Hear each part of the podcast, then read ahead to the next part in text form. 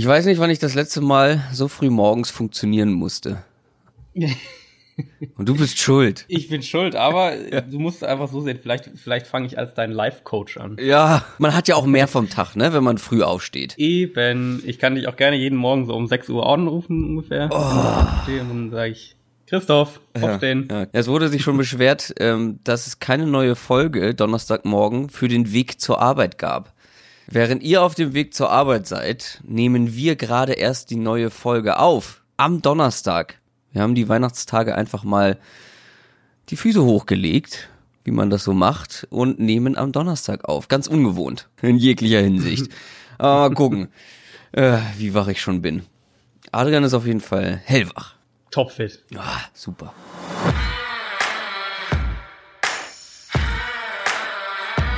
Down, Set, Talk.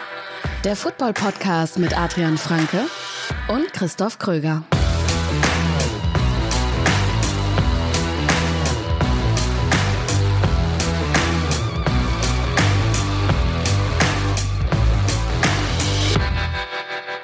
Also, es ist Donnerstag, der 27. Dezember 2018. Das ist die letzte Folge Downset Talk in diesem Jahr. Die letzte Woche Regular Season Football für dieses Jahr, für diese Saison. Es geht am Wochenende für ein paar Teams um nicht mehr so viel. Für die meisten, um genau zu sein. Für ein paar Teams geht's aber noch um die Playoff-Teilnahme. Und darauf wollen wir natürlich vor allem heute primär schauen. Darüber sprechen wir. Und ich hoffe, er hat die Feiertage gut überstanden. Adrian Franke ist natürlich auch da. Ich bin auch da. Ich hoffe auch, ihr habt die Feiertage gut überstanden und äh, kein Familienstress nach Möglichkeit. Das ist ja oft das größte Problem. Äh, und ansonsten genießt die Woche. Vielleicht, ich schätze mal, der ein oder andere muss auch gar nicht arbeiten. Ja, das stimmt. Ähm, haben sich im Hause Franke alle vertragen? Bei uns haben sich alle vertragen tatsächlich. Ja, sogar bei beiden schön. Families. Also du hast ja dann äh, diesen Weihnachtsmarathon, wo du dann äh, an Heiligabend bei der einen Family bist und dann an am ersten Weihnachtstag bei der anderen und so weiter, aber alles, alles wunderbar. Ja, bei mir ist das nicht so groß, zum Glück. ähm, ich habe zum Beispiel jetzt dieses Jahr den zweiten Weihnachtsfeiertag komplett frei gehabt, in dem Sinne. Familienfrei, weihnachtsfrei. Auch ganz angenehm. Ja, den zweiten, Nur zwei Tage. Den zweiten Weihnachtstag haben wir tatsächlich auch dieses Jahr mal gar nichts gemacht. Aber die ersten, also Heiligabend und der erste Weihnachtstag sind dann doch immer mhm. sehr vollgepackt. Und wenn man ein Kind hat, wird es eher noch mehr, kann ich dazu nur sagen. Ja, äh, deswegen lasse ich mir damit auch noch ein bisschen Zeit. ähm, das Jahr liegt ja fast hinter uns. Das Gründungsjahr von Downset Talk 2018. Kleiner, kurzer Jahresrückblick. Wie lief das Jahr für dich? Wie war es für dich 2018? Mm, eigentlich, also ich muss sagen, ich, mir hat das generell echt mega viel Spaß gemacht. Also wer mich jetzt irgendwie kennt oder länger verfolgt, der weiß ja, wie es auch sonst, äh, dass ich sehr viel arbeite, generell. Ähm, du hast das ja auch schon mitgekriegt.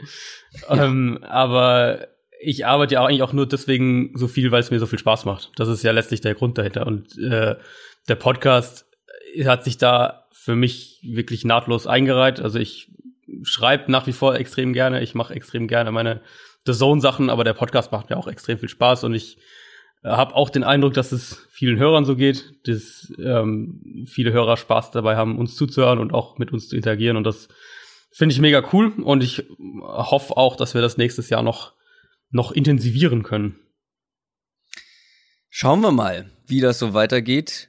Wir freuen uns auf jeden Fall über alle Hörer, die mit dabei sind, die im Laufe der Zeit mit dazugekommen sind. Und das jetzt nicht so als Schleimscheiße gemeint, sondern voller Ernst. Also wir freuen ja. uns wirklich riesig, wenn ihr uns schreibt, ähm, dass ihr gerne den Podcast hört, was ihr gut findet, vielleicht auch was ihr nicht so gut findet. Also ich sage immer gut argumenti argumentierte Kritik, die hilft uns immer. Ähm, auch darüber freuen wir uns. Das bringt diesen Podcast weiter. Und natürlich freuen wir uns auch über jeden, der uns so gerne hört, dass er bereit ist, bei Patreon uns zu unterstützen, im Special Team mit dabei zu sein. Auch das bedeutet uns sehr viel, ähm, weil wir sind schon an so einem Punkt angekommen. Also ich bin ja gerade, weiß man ja mittlerweile, auf Jobsuche. Ähm, und ich versuche tatsächlich am Ende dieser Suche einen Job zu finden, wo ich einen Tag die Woche frei habe sozusagen, beziehungsweise dann nur für den Podcast aufbringen kann. Ob das letztendlich so umsetzbar ist, muss man gucken. Also ähm, gibt ja viele, die nur Vollzeit suchen. Aber das ist auf jeden Fall das Ziel und das geht halt nur, weil uns eben so viele äh, finanziell unterstützen mittlerweile schon. Und ähm, wenn das klappt, ähm, dann bedeutet das natürlich auch, dass der Podcast besser wird, man mehr Zeit hat, Sachen zu gucken, ähm, Sachen vorzubereiten. Also ich weiß nicht, wie es dir geht. Du machst das natürlich auch noch äh, hauptberuflich, aber ähm, dann noch mal irgendwie so Coaching-Film zu gucken, das mhm. ist dann schon noch mal extrem zeitaufwendig. Die Spiele gucken, klar, und das macht man, aber dann noch mal genauer auf die Details zu gucken, ähm, dann noch den Podcast vorzubereiten. Ja, und das würde natürlich extrem helfen. Ja, auf jeden Fall. Also es ist, wir hatten das ja glaube ich irgendwann mal so ein bisschen aufgedröselt, dass du schon rechnen musst ungefähr fünf bis sechs Stunden circa pro Folge insgesamt Vorbereitungszeit.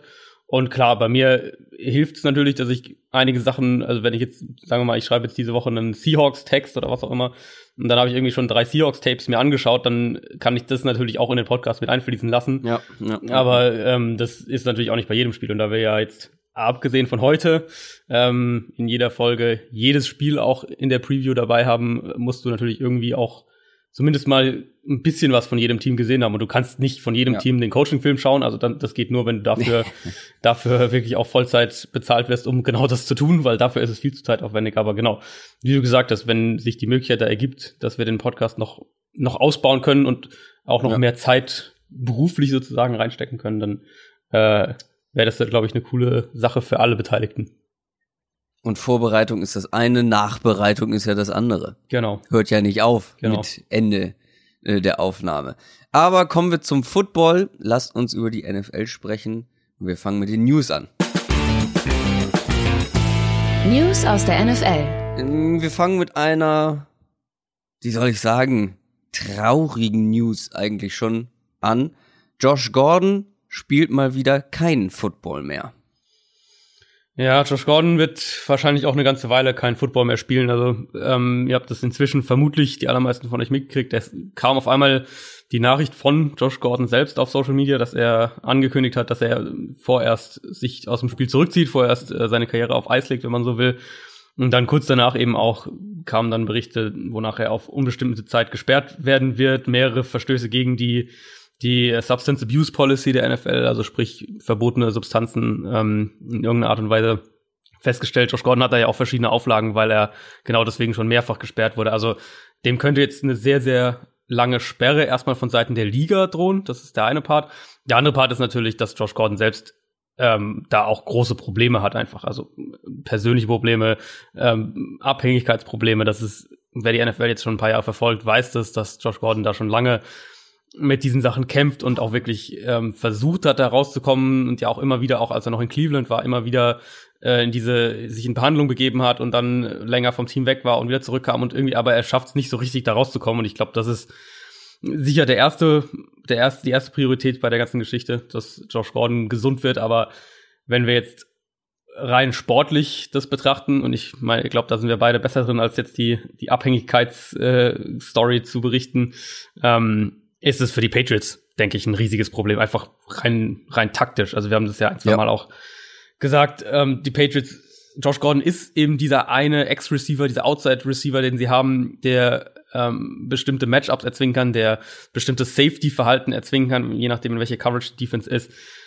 Er ist der Spieler, der das steuern kann, weil Gronkowski es dieses Jahr eben nur bedingt hinbekommt. Gronkowski spielt, ist immer noch eine gefährliche Matchup-Waffe, aber er ist halt nicht auf dem Level, das er die vergangenen Jahre hatte. Und Josh Gordon war der Spieler, der das so ein bisschen, ja, so ein bisschen ergänzen konnte, wenn man so will. Wer, wer sich erinnert an den Anfang der Saison, da gab es ja immer wieder das Problem, Defenses schalten Gronkowski aus, weil das auch ein bisschen leichter ist als die letzten Jahre. Und dann haben die Patriots große Probleme im Passing Game. Und ich bin gespannt, wie sie das jetzt lösen. Josh Gordon war ein großer Teil dieser Offense. Ähm, das wird alles andere als ein Selbstläufer. Und, und die, die Patriots hatten im Passspiel ja sowieso schon echt immer wieder Probleme die letzten Wochen weil auch Julian Edelman nicht in der Form ist, die man vielleicht von ihm aus den letzten Jahren gewohnt ist, finde ich äh, zumindest. Und wie du schon sagst, Gronkowski, also das letzte Spiel, puh, das ist definitiv nicht der Gronkowski, den ja. man kennt. Nee, und, und du, du bringst ja auch, also gerade wenn du eben diese, das war ja auch das Problem, äh, ohne, bevor Josh Gordon kam, quasi, wenn, wenn Defenses es schaffen, Gronk so ein bisschen rauszuschalten, ja. dann äh, schaffst, dann kannst du als Defense natürlich auch aggressiver die Box spielen, aggressiver Richtung Line of Scrimmage deine Coverages schieben und dadurch engst du dann wieder auch klar die Kreise von, von einem Julian Edelman beispielsweise ein. Also ich schätze schon, dass wir jetzt noch einen viel, viel stärkeren Fokus wieder auf das Kurzpassspiel sehen werden. Sicher auch ein, ein James White zum Beispiel eine größere Rolle bekommt, aber das ist für die Patriots jetzt mit Blick auf die Playoffs ist das schon echt ein, ein, ein großes Problem für das Passspiel. Und ein nächstes großes Problem für viele Teams bahnt sich an, denn wir haben schon öfter darüber gesprochen, die Quarterback-Klasse, die jetzt das nächste Jahr in den Draft kommt, ist sowieso nicht so stark wie jetzt im letzten Jahr zum Beispiel oder auch in Jahren davor. Und jetzt hat auch noch der vermeintlich beste kommende Rookie Quarterback äh, der NFL abgesagt und wird noch ein Jahr College spielen. Ja, ganz genau. Ich, wahrscheinlich, ich weiß nicht, wie viele von euch College Football verfolgen, aber äh, Justin Herbert von Oregon, das wäre der Nummer 1 Quarterback im Draft aller Voraussicht nach geworden. Ich meine, im Dezember immer noch ein bisschen früh zu sagen, aber es hat sehr, sehr, sah sehr, sehr danach aus, als wäre er der Nummer 1 Quarterback und vermutlich dann auch der Nummer 2, Nummer 3 Overall Pick ähm, im Draft oder sogar Nummer 1, falls die Cardinals da bleiben und zurücktraden würden. Also da wäre der klare, ähm, der klare, war der klare Favorit auf den Nummer 1 äh, Quarterback Pick. Der hat jetzt verkündet, dass er noch ein Jahr College spielen wird. Das hat zur Folge, dass die 2020 ähm, Draftklasse in Richtung, was, was Quarterbacks angeht, extrem stark sein könnte. Allerdings die 2019er wird wahnsinnig anfällig, oder was heißt anfällig, wahnsinnig schwach sein. Das, so sieht es zumindest im Moment aus. Also wir sind, ähm, wir haben, es gibt durchaus jetzt das Szenario, dass es keinen Quarterback in der Top 5, Top 10 geben wird. Ähm, es gibt es gibt nicht dieses Quarterback-Talent, das äh, wo Teams sagen werden, wir, wir traden jetzt teuer hoch oder wir wollen den Nummer 1 Pick. Zumindest aktuell sieht es danach aus, als gäbe es dieses Talent im diesjährigen äh, Draft oder beziehungsweise im 2019er Draft nicht.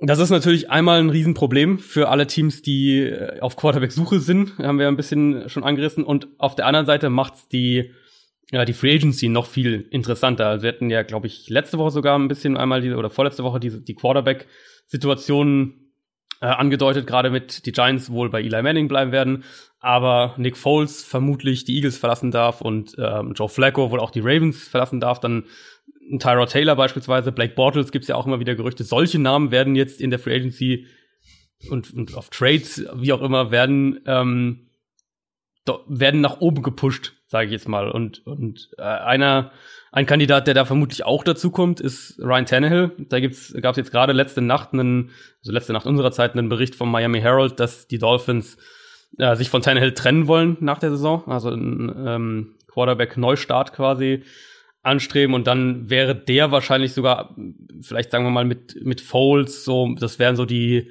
die interessantesten Namen, aber so Quarterbacks, die ja, wo jetzt alle sagen würden, das sind keine, das sind keine langfristigen Antworten, das sind, das, das sind durchschnittliche Quarterbacks, das sind Quarterbacks, die dir vielleicht ein bisschen übergangsweise helfen können, aber die werden jetzt in der Free Agency wahrscheinlich wirklich spannend werden. Das ist ja nichts, wo mir irgendwie die Füße kribbeln bei den Namen. Nee, ist auch, ist auch nicht so. Aber Teams suchen immer einen Quarterback und das ist halt, äh, ja. wenn du jetzt die Aussicht hast im Draft, wirst du keinen, zumindest keinen wahrscheinlich finden, der dir direkt in der nächsten Saison hilft. Ähm, dann werden, werden diese Namen werden im März dann wieder gehandelt, als wäre als wär, äh, Tom Brady auf dem Markt. Kommen wir zu zwei Teams, die definitiv keinen Quarterback suchen und auch keinen Head Coach, denn beide Teams haben mit ihren jeweiligen Coaches die Verträge verlängert.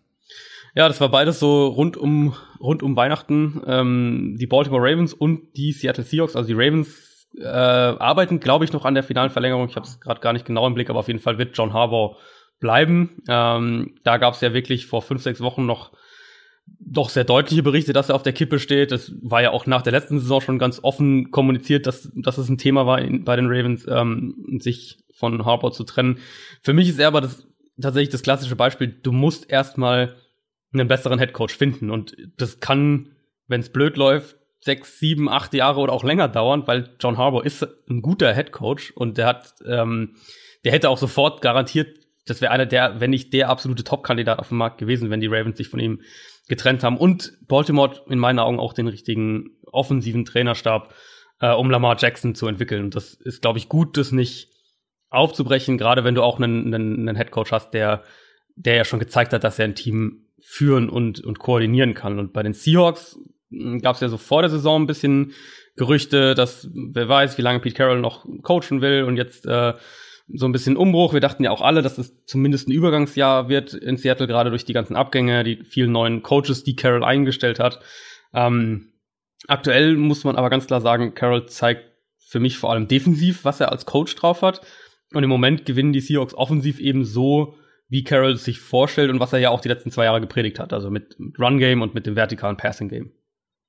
Ja, bei den Ravens muss man ja ganz ehrlich sagen, wer während einer Saison so einen Quarterback-Wechsel vollziehen kann, der ja. ja. nicht nur einfach von einem Veteran zu einem Rookie ist, sondern auch, was die Spielweise angeht, ein riesengroßer Unterschied ist. Wer ja. das in der Saison, innerhalb der Saison so umsetzen kann und ein Team tatsächlich äh, höchstwahrscheinlich in die Playoffs führen kann, das zeugt für mich, dass da jemand da ist, der ein Team gut führen kann, weil daran könnten auch andere Teams äh, krachend scheitern an so einem an so einem Wechsel, an so einem. Die haben ja ihre komplette Spielweise offensiv ja. verändert und ähm, das so gut hinzukriegen, das musst und, du erstmal schaffen. Und es sind und es sind ja nicht nur die das taktische quasi, sondern das ist ja auch gerade dann das, was so ein Headcoach machen muss, dieses ganze drumherum. Also das ist, das, das war ja in keiner Weise, genau, und es war ja in keiner Weise irgendwie jetzt Drama oder sonst was oder hier Flacco ist öffentlich unzufrieden oder sonst irgendwas, sondern das, das, das war ja, wenn man jetzt mal sich das anschaut, klar, wir kritisieren Flacco oft, aber der ist, der war jetzt schon sehr, sehr lange in Baltimore, der Quarterback, und die haben den Super Bowl mit ihm gewonnen. Ähm, dass so ein Übergang dann so reibungslos, zumindest nach außen hin verläuft, das ist ja. auch ähm, ein Zeugnis von, von sehr guter Headcoach-Arbeit. Kommen wir zu unserer Preview, kommen wir zu Woche 17. Das ist so ein bisschen eine andere Woche. Äh, eine etwas ungewöhnlichere Woche in der NFL. Mhm. Und auch bei uns ist das Ganze etwas anders heute. NFL Preview. Und zwar gucken wir mal so grundlegend auf die Playoff-Konstellationen, aufs Playoff-Picture. Also, wer ist durch? Wer muss noch zittern? Wer kann noch hoffen? Ähm, und danach besprechen wir alle Matchups genauer, in denen es wirklich dann noch direkt um die Playoffs geht. Also, fangen wir mal mit der NFC an. Da ist es ein bisschen einfacher. Die Saints, die Rams, die Bears und die Cowboys haben ihre Divisions gewonnen die Saints haben auch schon die Bye Week und den Heimvorteil sicher, den Number One Seed. Die Seahawks haben eine Wildcard sicher und die Vikings sind statt jetzt auch über eine Wildcard mit dabei. Aber die Eagles, die die gleiche Anzahl an Siegen haben und nur ein Unentschieden sozusagen mehr, ähm, die haben auch noch eine Chance. Was kann da jetzt noch passieren in der NFC?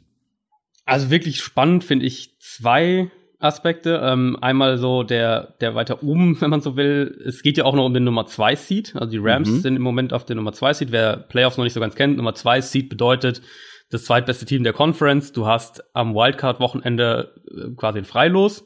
Und in der Divisional-Runde dann, also der zweiten Playoff-Runde, hast du ein Heimspiel. Sprich, das ist schon ein deutlicher Vorteil, gerade was ähm, gerade diese eine Woche Pause ist, kann für Teams ein enormer Vorteil sein. Ähm, Saints, wie du gesagt hast, sind ja schon klar der Nummer 1 Seed, sprich, wenn die Saints ihre Playoff-Spiele gewinnen, dann muss der Super Bowl, der Weg zum Super Bowl in der NFC geht dann nur durch New Orleans. Die Rams sind im Moment auf dem Nummer 2 Seed, also hätten die Bye Week äh, am, am nächsten Wochenende dann. Allerdings nur ein Spiel vor den Bears. Und die Bears haben den direkten Vergleich gewonnen. Sprich, wenn die beiden die gleiche Bilanz am Ende haben, dann wären die Bears vor den Rams. Und wenn die, die Chicago Bears ihr Spiel gewinnen in Woche 17, die Rams aber verlieren, dann hätten wir das Szenario, dass hier noch ein, Tausch quasi stattfindet. Dann wären die Bears mhm. der Nummer 2 Seed und die Rams der Nummer 3 Seed. Und die Rams würden am Wildcard-Wochenende dann auch spielen müssen. Und falls sie da gewinnen, müssten sie in der zweiten Runde auswärts spielen. Das ja. andere Szenario, das andere Szenario ist äh, natürlich klar, wer ist noch mit dabei sozusagen und das hast du ja gesagt, Vikings und Eagles ist eigentlich relativ relativ leicht äh, zu sagen. Die Vikings sind definitiv in den Playoffs, wenn sie selbst gewinnen. Ähm, mhm. Sie sind definitiv in den Playoffs, wenn die Eagles verlieren. Die Eagles kommen nur in die Playoffs, wenn sie selbst ihr Spiel gewinnen und wenn die Vikings ihr Spiel verlieren. Was ich eben noch äh, mit so einem zögerlichen Ja, Ja. einschieben wollte, Ja, ich habe ist, kurz gewartet. Das ist okay. ja, ähm, ich dachte, mach noch mal den zweiten Teil und danach gucken wir erstmal drauf, gegen wen die Rams überhaupt verlieren müssten. Das wären die 49ers zu Hause. Also man spielt zu Hause gegen Ja. die 49ers. Ja, ähm, das, Das muss man auch erstmal aus Rams Sicht verlieren. ja. Ähm, und auf der anderen Seite muss man gucken, die Vikings müssen auch erstmal gegen die Bears gewinnen. Ähm, Die spielen zu Hause gegen die Bears, darüber sprechen wir gleich noch genauer. Das ist jetzt auch nicht so leicht. Nee, Ähm, genau. Das ist, das ist ja auch wirklich ein Spiel, wo was schon so ein bisschen Playoff-Feeling hat dann. Also die Bears, klar, die Bears sind schon drin. Ja. Ähm, aber wie gesagt, ob du jetzt Nummer zwei oder Nummer drei Seed bist, kann einen großen Unterschied machen. Und, und die Vikings müssen gewinnen, weil sie nicht davon ausgehen können, dass die Eagles, die spielen in Washington, äh, dass die Eagles verlieren. Also die Vikings müssen davon ausgehen, dass Philadelphia gewinnt. Und dann müssen sie selbst ihr Spiel gegen, gegen Chicago gewinnen. Kommen wir zur AFC. Da ist es noch ein bisschen enger alles beisammen. Ähm, ich sag mal, wie es jetzt aussieht. Platz eins Chiefs, Platz zwei Patriots. Ähm, die haben ihre Division letzte Woche gewonnen, zum zehnten Mal in Folge. Äh, die Texans sind auch safe in den Playoffs, haben aber noch nicht ihre Division offiziell gewonnen. Die Wildcards gehen momentan an die Chargers und die Coles. Und die Ravens führen die AFC North an, haben sie aber auch noch nicht gewonnen. Ähm, wo aber jetzt noch die Steelers eine Chance haben, in der AFC North, da den Titel zu holen. Äh, und die Titans sind auch noch im Rennen um eine Wildcard. So, kannst du jetzt mal für alle Hörer das so ein bisschen aufdröseln in der AFC? Was kann da jetzt noch wie laufen? Ja, in der AFC ist wirklich noch deutlich mehr möglich, auch an Verschiebungen und innerhalb der Teams, die schon sicher mit, äh, mit drin sind. Also die Chiefs, fangen wir ganz oben an. Wenn die Chiefs ihr Heimspiel gegen die Raiders gewinnen, dann sind sie sicher der Nummer 1 Seed und haben Heimvorteil durch die Playoffs. Sollten die Chiefs verlieren gegen die Raiders, was wir, glaube ich, alle nicht erwarten, aber wer weiß was. Also verrücktere Sachen sind schon passiert in der NFL.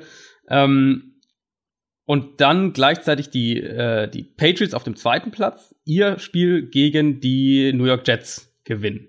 Dann würden die Patriots mit den Chiefs gleichziehen. Patriots haben den direkten Vergleich gewonnen. Ergo, Patriots wären der Nummer 1 Seed. Aber wirklich der einzige Weg, wie das passieren kann, ist, wenn Kansas City zu Hause gegen Oakland verliert. Mhm. Zwischen, zwischen, glauben wir alle nicht dran, ähm, zwischen dem 2 und 3 Seed wieder, auch das Szenario wie in der NFC, Patriots und Texans sind da noch im, im äh, direkten Duell und da auch wieder, Patriots haben auch da den direkten Vergleich gewonnen, sprich deshalb sind sie im Moment vorne, obwohl sie die gleiche Bilanz haben. Wie gesagt, Patriots gegen die Jets, wenn die Patriots gewinnen, sind sie schon mal sicher der Nummer 2 Seed und haben noch die Chance, Nummer 1 Seed zu werden. Die Texans dagegen, die könnten noch richtig rumbewegt werden. Wenn die nämlich jetzt gewinnen und die Patriots verlieren, Texans spielen zu Hause gegen Jacksonville, dann wäre Houston der Nummer 2 Seed. Verlieren die Texans aber gegen Jacksonville, gegen Blake Bortles übrigens, der ähm, wieder starten wird, ähm, verlieren die Texans und gewinnen die, äh, die Colts. Ihr, das, das äh, Sunday Night Game ist es ja dann gegen die, ähm, gegen Titans. die Titans, genau. Wenn die Colts das gewinnen und die Texans verlieren, da muss sonst gar nichts passieren. Wenn nur das passiert, dann gewinnen die Titans, äh, gewinnen die Colts die Division und die Texans würden zurückfallen auf den, vermutlich dann sogar müsste es, ja genau, auf den sechsten Seed, also auf den letzten Playoff Seed. Sprich, für die Texans ist echt noch einiges an, an äh, Varianten möglich und die müssen auf jeden Fall gegen Jacksonville gewinnen. Und ansonsten eben Titans Colts ist natürlich das, das äh, Win and In, also wer das direkte Duell gewinnt, ist dabei, wer es verliert, ist raus. Und die Ravens und die Steelers stehen sich im Fernduell gegenüber. Äh, Ravens ähm, spielen gegen die Bengals, die Browns spielen bei den Ravens, sprich, wenn die Ravens gewinnen, gewinnen sie die Division. Wenn die Ravens verlieren und die Steelers gewinnen, dann äh, ziehen die Steelers noch vorbei. Also ihr merkt, es ist sehr, sehr kompliziert in der AFC. da kann sich wirklich noch einiges tun. Ja. Ähm, das war so ein kurzer Überblick. Es gibt, übrigens, es gibt übrigens auch ein Szenario, was, was äh, ich großartig äh, aus, aus dramaturgischen Gründen finde. Wenn, mit dem Unentschieden. genau, wenn die Steelers gewinnen und die Ravens auch gewinnen, ähm, wären ja die Steelers erstmal raus, aber Ja. die Steelers würden es dann in die Playoffs schaffen, wenn im Sunday Night Game die Colts und die Titans unentschieden spielen. Das, also, das wäre großartig für die Steelers, ähm, aber ich halte es für sehr unwahrscheinlich. Ich glaub's auch nicht. Nee. Weil wir kommen ja gleich noch auf das Titans und Colts Spiel. Da geht's, es ist ja wirklich wie ein Playoff-Spiel, ähm, ja. dass da am Ende unentschieden ausgeht. Also unwahrscheinlich. Gut, das als grober Überblick. Ich hoffe, ihr habt's verstanden. Ansonsten guckt euch einfach die Spiele an und guckt, was am Ende bei rauskommt. Äh, wir haben jetzt, ähm, ich glaube, fünf Spiele sind es rausgesucht, auf die wir genauer gucken werden, wo es wirklich direkt noch um einiges geht. Ja. Wir fangen mit den Cleveland Browns und den Baltimore Ravens an. Da haben wir die Ravens, die haben nämlich die Chargers geschlagen und wie ich schon gesagt habe, somit haben sie die AFC North Führung übernommen. Dann haben wir auf der anderen Seite die Browns. Ich hab's gesagt, Leute, ich hab's gesagt, die können Teams noch ein Bein stellen. Äh, und das können sie diese Woche auf jeden Fall. Ähm, die kommen aus einem echt überlegenen Sieg gegen die Bengals. Das war sehr überzeugend. Und äh, dass man das nochmal über die Browns sagt, sogar schon in dieser Saison, dass sie ein Spiel überlegen gewinnen, auch wenn es die Bengals waren. Äh, das heißt schon einiges. Und ja, auch wenn die Browns mit Baker Mayfield und der Offense wieder echt gut ausgesehen hat. Ähm, das hat die Defense der Ravens auf jeden Fall auch. Und zwar mhm. nicht nur gut, sondern wirklich, pff, alter Vater, äh, die waren echt unangenehm für Philip ja. Rivers und Co. Unangenehm stark und in dieser Form sind sie unangenehm für, ich würde mal sagen, alle Offenses in der Liga. Das Ding ist, eigentlich ist es bei den Ravens denkbar einfach, wie man sie schlagen kann. Also theoretisch den Lauf stoppen und irgendwie die Defense überwinden, aushebeln. Das Problem ist, beides ist extrem schwer, scheinbar. Und die Frage, die sich natürlich für dieses Matchup stellt oder für alle Matchups, in die, ähm, wo die Ravens beteiligt sind, äh, können die Browns das schaffen, den Lauf stoppen und die Defense überwinden. Ja, die spannende Frage, die ich mir bei dem Spiel auch gestellt habe und ähm, die wollte ich auch einfach mal an dich an dich direkt weiterreichen. Was würdest du in dem Spiel sagen, wer insgesamt betrachtet das bessere Passing Game hat? Das bessere Passing Game? Offensiv, also rein offensiv. Die Browns. Genau, würde ich auch sagen. Also uns ist nicht knapp, ne? Also man überlegt, also, ich sage es eigentlich relativ, würde relativ klar Cleveland sagen. Also ich finde, ähm, gegen die Chargers hat man gesehen, dass die Ravens, dass Lamar Jackson auch passen kann. Also er hat insgesamt ähm, mehr Passing Attempts gehabt. Das war nicht immer gut, was man da gesehen mhm. hat, aber es war, ich hoffe, ich benutze jetzt das richtige Wort, effizienter. Ja. Also es waren äh, über neun Yards pro Pass. Und wir haben ja die Wochen vorher schon drüber gesprochen, da waren es immer so um die fünf, also ähnlich mhm. wie ihr Laufspiel. Also wenn die jetzt auch noch anfangen zu passen, ähm, wenn es im Run-Game mal nicht ganz so gut läuft. Also das macht sie halt noch weniger ausrechenbar, wenn sie das wirklich nochmal so wiederholen können. Ähm, wenn das jetzt auch noch mit dazukommt, aber insgesamt würde ich schon sagen, dass die Browns, also vor allem jetzt, wenn man die letzten Spiele ähm, der Browns Offense nimmt, wie Baker Mayfield da gespielt hat, oder halt alles da auch funktioniert hat, wie sie das umgesetzt haben im Passing Game, ähm, dass da die Browns klar die Nase vorne haben. Ja, würde ich genauso sagen. Und zwar in eigentlich fast jedem Bereich für mich. Also Quarterback, dann habe ich Cleveland klar vorne, was das Passspiel angeht. Ähm, offensives Scheme, wenn wir vom Passspiel sprechen, habe ich auch die Browns klar vorne. Auch was Matchup-Waffen angeht. Duke Johnson hatte ja jetzt wieder ein bisschen eine größere Rolle, natürlich David Njoku. Ähm, du hast einen, einen Jarvis Landry beispielsweise, der auch vielseitig einsetzt. Also generell für mich eigentlich in allen Aspekten, was das rein das Passing-Game angeht, habe ich Cleveland Vorne vielleicht am ehesten noch Offensive Line so ein bisschen ausgeglichen, aber ansonsten ähm, habe ich Cleveland auch überall vorne. Wenn man das dann weiterdenkt für das Spiel jetzt, kann man es, glaube ich, schon zumindest, würde ich sagen, auf einen von zwei zentralen Aspekten runterbrechen, nämlich kann ja, Baltimore's Defense das Passing Game nicht nur stoppen, sondern auch wirklich das Duell gewinnen. Also vielleicht einen Turnover oder zwei kreieren, irgendwie sowas, vielleicht sogar einen defensiven Touchdown ähm, erzielen, weil für mich ist relativ klar, dass die Ravens das defensiv aggressiv spielen werden. Das ist ihre Identität. So spielen sie schon die ganze Saison über.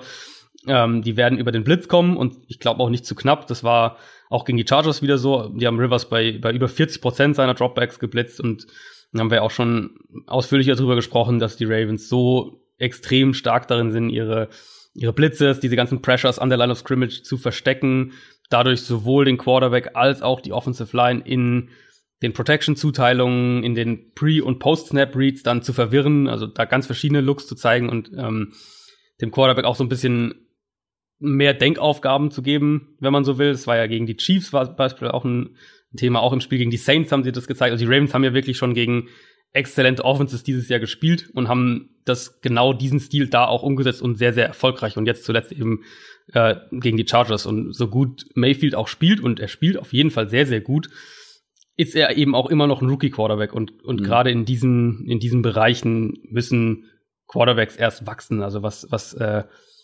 Blitz Recognition angeht, all diese Sachen, wie du, was die Defense dir zeigt und was sie dann tatsächlich bringt und wie du dann Post-Snap darauf reagierst.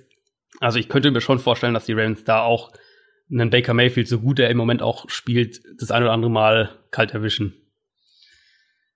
Aber ich gucke hier gerade mal, die Cleveland Defense lässt im Schnitt 124,5 Yards pro Spiel zu im Running Game.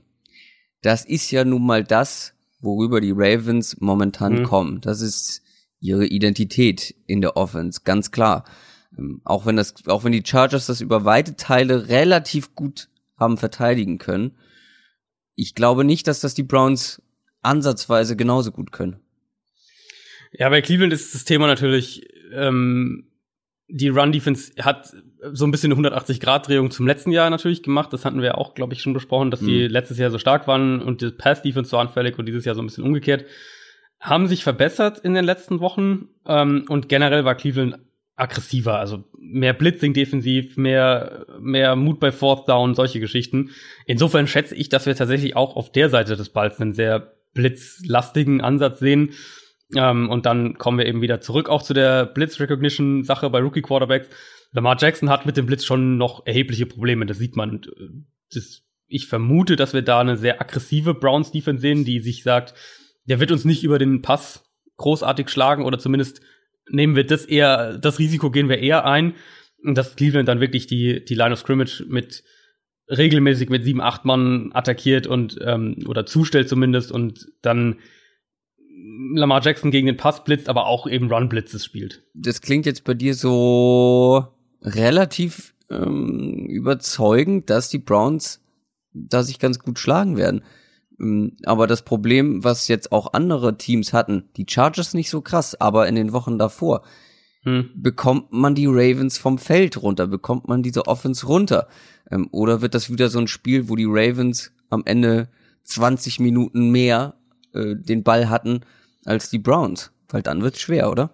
Ja, das könnte schon passieren. Das ist, ähm, die Ravens sind schon gut darin, diese langen Drives eben aufs Feld zu bringen und ich könnte mir auch gut vorstellen, dass sie das in dem Spiel auch schaffen, weil sie eben auch viele auf diese kurze Runs, der dann, oder die, so, sagen wir es anders, sie nehmen diese kurzen Runs in mhm. Kauf ähm, und lassen, also die Ravens nehmen gerne einen hier und da mal einen Vier-Yard-Run und lassen dafür, sagen dafür, okay, wir äh, lassen die Chance auf einen 8-Yard-Pass liegen, jetzt mal ganz, ganz äh, platt gesagt. Das könnte schon passieren. Ich glaube, dass vor allem Lamar Jackson selbst als Runner, dass der das Problem sein wird für Cleveland. Wenn, wenn sie ihn mit dem Blitz attackieren, dann sehen, vermute ich, dass wir auch mehr, ähm, vielleicht mal mehr Scrambles von ihm sehen. Das, sehen. das ist ja eigentlich nicht so Lamar Jacksons Spiel. Und dann eben auf der anderen Seite natürlich wieder Baltimore, wie gesagt, was sie selbst im Pass Rush machen, aber sie haben ja auch die Secondary, um aus diesen, diesen Matchup Zone Coverages, die sie spielen, Clevelands Receiver zu stoppen. Ähm, und eben auch, sagen wir zum Beispiel, einen, einen David Njoku, wenn die Browns den viel rumbewegen und, und irgendwie mhm. und, und äh, Duke Johnson und versuchen mit denen Mismatches zu kreieren, dann ist es gegen die Ravens einfach nicht so einfach, weil sie eben viel aus diesen Zone Coverages spielen, aber dann eben ähm, daraus in vereinzelt in Man Coverage übergehen, während das Play läuft. Und da haben sie natürlich eine wahnsinnige Erfahrung und auch eine Qualität auf den auf dem Linebacker Level, aber vor allem auf dem Safety Level mit äh, mit Tony Jefferson und und Eric Weddle. Also ich glaube, dass die dass die Ravens tatsächlich in der Summe einen kleinen Ticken zu stark sind. Ich habe äh, glaube, mit einem Punkt habe ich letztlich auf die Ravens getippt. Also ich glaube 24, so 23 knapp. oder so in der Richtung. Ja, ich glaube, dass es so knapp wird. Hui. Krass. Hey, ich wäre jetzt optimistischer gewesen, aber ich bin sehr gespannt. Ja, es, im Endeffekt ist es halt dieser Faktor, wer hat das, wer gewinnt das Spiel übers Passing Game? Und das sind eben, deswegen habe ich, war das auch so meine Eingangsfrage. Und das sind für mich halt ein, schon die Browns. Ähm, und dann bin ich halt gespannt, wie, wie Cleveland den, den Run verteidigt. Und ich denke, sie werden sehr, sehr, sehr aggressiv in dem Spiel zu gehen, weil sie haben ja auch nichts zu verlieren. Ich kann mir halt echt vorstellen, dass die Browns eben nicht übers Passing Game, also in diesem Spiel ihr Passing Game so aufziehen können, wie sie es gerne wollen würden, weil diese Defense einfach, wenn man also das ja. Spiel ähm, nochmal gegen die Chargers anguckt, also wie sehr die ja. Offense da Probleme hat und da steht ein Philip Rivers mit ewig, ewig langer Erfahrung, ja. ähm, der wirklich ja schon alle Defenses, alle Coverages eigentlich schon gesehen haben sollte. Und die haben solche Probleme und obwohl sie ja ähm, die, die Playmaker auch haben im Team, kam da wirklich nicht so viel. Und ich bin halt, natürlich bin ich äh, überzeugt, dass Baker Mayfield gegen jedes Team gewinnen kann. Aber ich glaube, das ist halt gegen so eine Defense echt unangenehm. Wie ich schon sagte, es ist einfach unangenehm zu spielen. Ähm, und gerade für einen Rookie-Quarterback, wie du schon gesagt hast, ähm, ich bin da ein bisschen skeptischer aus der, aus der aus Browns Sicht. Ähm, das war ich selten ja, diese ja. Saison. Ähm, und vielleicht noch eine letzte Sache, bevor wir zum nächsten Matchup kommen. Du hast ja immer gesagt, es gibt dieses Jahr nicht so diese, diese eine dominierende Defense, ähm, wie jetzt zum Beispiel die Jaguars im letzten Jahr oder die Seahawks vor ein paar Jahren. Ich finde aber zwei haben sich schon in diese Richtung entwickelt, die Ravens mhm. und die Bears. Wenn man jetzt mal auf die Floskel guckt, Defense wins Championships, mal davon ausgegangen, die Ravens kommen in die Playoffs. Wie siehst du denn ihr Potenzial in der Postseason? Also du hast recht, es gibt diese Defenses jetzt und ich sehe dass die Chance für die Ravens tatsächlich gar nicht so schlecht, weil wenn du die die die Postseason, die AFC Playoffs mal anschaust, ich will, also die Bears glaube ich werden größere Probleme bekommen, weil die zu extrem starken Offenses reisen müssten aller Voraussicht nach. Ähm, die, die Ravens in der AFC, klar, du hast die Chiefs, aber wir haben alle gerade, sehr gerade, wann war das, vor drei Wochen, zwei Wochen, wo die Chiefs echt auch Probleme mit der Ravens Defense hatten. Also da haben die Ravens schon gezeigt, dass sie mit so einem Team auch mithalten können und auch gerade eben dann im Run-Game punkten können. Die Patriots haben wir gerade besprochen, die mit, äh, mit, mit Josh Gordon jetzt wirklich einen, einen ganz wichtigen Spieler in der Offense verloren haben. Und Houston ist für mich dann eben doch wieder ein Team, wo ich immer noch, selbst jetzt in Woche 17, immer noch skeptisch bin, weil die halt eigentlich offensiv nur von Deshaun Watson und DeAndre Hopkins getragen werden. Und diese Offensive Line ein riesiges Problem ist. Und ich glaube, das würdest du ja, in einem, in einem, in einem Playoff-Spiel gegen die Ravens würdest du das ziemlich ja. schnell sehen. Und ja. ähm, die Chargers haben sie gerade geschlagen und dann hast du noch die Coles oder die Titans und ich glaube, die können die Ravens auch beide schlagen. Also die Ravens hätten echt so ein bisschen die Chance, ein richtig, richtig unangenehmes Team in, der, in den AFC-Playoffs zu sein.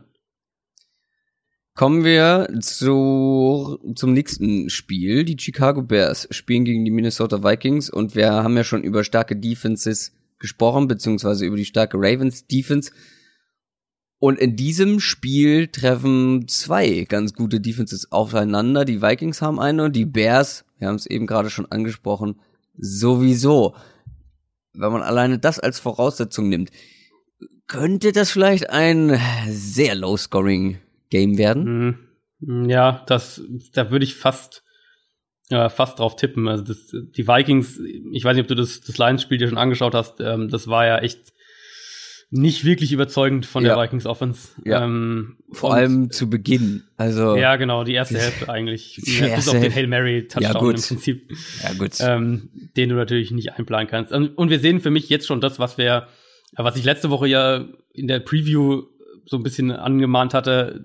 Das war schön und gut. Hier neuer, wir tauschen den Coordinator aus und laufen dann komplett über die Dolphins drüber. Aber es war halt auch die Dolphins Run Defense. Und wir sehen für mich jetzt schon ein bisschen das, was ich da befürchtet habe aus Vikings Sicht, nämlich dass sie in falschen Momenten und gegen falsche Gegner bei falschen Matchups ähm, am Run-Game festhalten. Die haben in den, in den ersten vier Drives gegen Detroit hatten sie fünf Total Yards offensiv.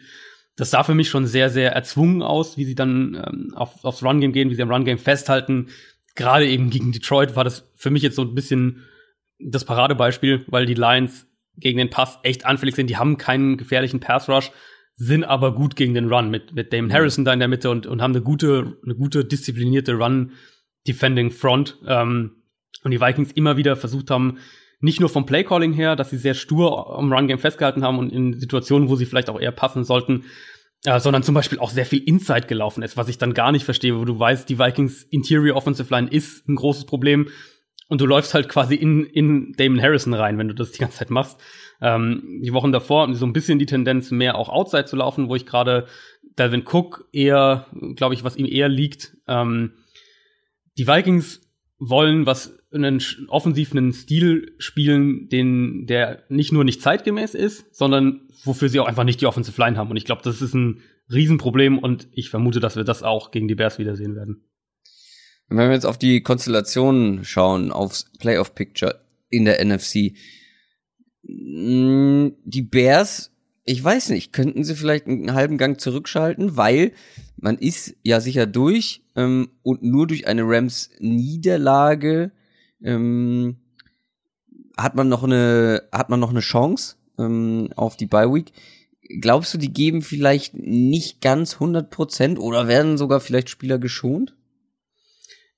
Eigentlich kann ich es mir nicht vorstellen, weil also du weißt ja nie, was in der NFL passiert. Die die Rams vielleicht verliert passiert da irgendwas, was auch immer. Jared Goff muss irgendwann im Spiel raus oder sonst was. Also du weißt ja nie, was in so einem Spiel passiert. Ähm, und du würdest dich ja brutal ärgern, wenn du am Ende die Rams verlieren, überraschend, und du hättest die Chance auf den Nummer zwei Seed und schaffst es nicht. Plus, darf man glaube ich auch nicht vergessen, du hast halt hier die Chance, einen, einen Division-Rivalen aus den Playoffs rauszukegeln und du musst, man muss ja auch mal bedenken, und das ist immer, da tue ich mich immer schwer damit, weil es, weil es für, für Außenstehende so schwer zu analysieren ist, aber wenn du jetzt in so einem Spiel so halbgar irgendwie das machst und dann am Wildcard-Wochenende aber wieder ran musst und dann vielleicht das gleiche Vikings-Team wieder, äh, auf das gleiche Vikings-Team wieder triffst.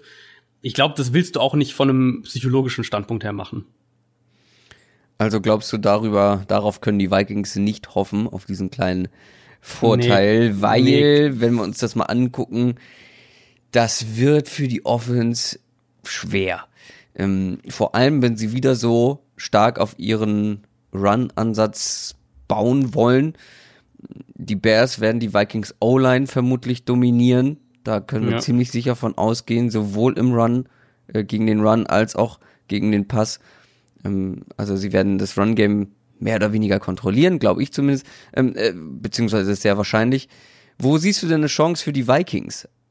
Vielleicht über ihre Defense, ähm, aber ja, sie genau. müssen ja auch offensiv irgendwie irgendwas zustande bekommen. Ja, ja, also das ist natürlich schon so das Thema. Also die Vikings haben ja vor ein paar Wochen in dem, in dem Duell, in dem ersten Duell gegen die Bears, haben sie sich ja schon im Run-Game komplett die Zähne ausgebissen. Da hatten sie 1,6 Yards pro Run. Also wirklich bei, vier, bei 14 Runs auch. Also es war nicht so, dass sie irgendwie nur fünfmal gelaufen sind oder so, sondern echt ähm, brutal überhaupt nichts da zustande gebracht. Aber klar, du kannst genauso argumentieren, die Vikings werden in Pass Protection auch große Probleme bekommen. Ähm, war auch im ersten Duell dieser Saison war das auch so, dass die Bears Kirk Cousins häufig ohne den Blitz unter Druck setzen könnten, äh, konnten. Also ähm, Minnesota, glaube ich, muss das Spiel schon übers Passing Game gewinnen, weil übers Run Game, also wenn wir auch in der Offense sprechen, weil übers Run Game werden sie es auf keinen Fall gewinnen und übers Passing Game hast du immer noch eine bessere Chance mit mit Diggs und mit Thielen, ähm, mit auch mit Delvin Cook im Passspiel hast du aus aus äh, Vikings Sicht immer noch eine, für mich eine deutlich bessere Chance sogar, um mhm. zu punkten und mal einen längeren Drive hinzulegen, ähm, als über das Run-Game. Und sei es mit, mit mehreren kurzen Pässen, dass du, dass du fünf, sechs, sieben Yard-Pässe hast, was auch immer so in die Richtung. Aber du kannst nicht in das Spiel gehen, in meinen Augen, und sagen, wir laufen jetzt hier 35 Mal und dann werden wir schon irgendwie ein paar langere Drives hinbekommen und, und in die Red Zone kommen, weil ich, das sehe ich ehrlich gesagt in dem Matchup einfach nicht. Und wenn wir jetzt mal auf die andere Seite des Balls gucken, ähm, wie glaubst du, wird sich denn die, die Chicago Bears Offense gegen ja eben auch eine starke Vikings mhm. Defense mhm. Schlagen? Ähm, die, die Bears Offense hast du ja auch oft genug, vor allem die Passing Offense, oft genug kritisiert. Ja, ja, also gar nicht so unähnliches Thema. Ich glaube auch, dass die Bears das Spiel im, ich sag jetzt mal, regulären Run-Game ähm, nicht gewinnen werden, weil dafür ist Minnesotas Front eigentlich auch zu stark.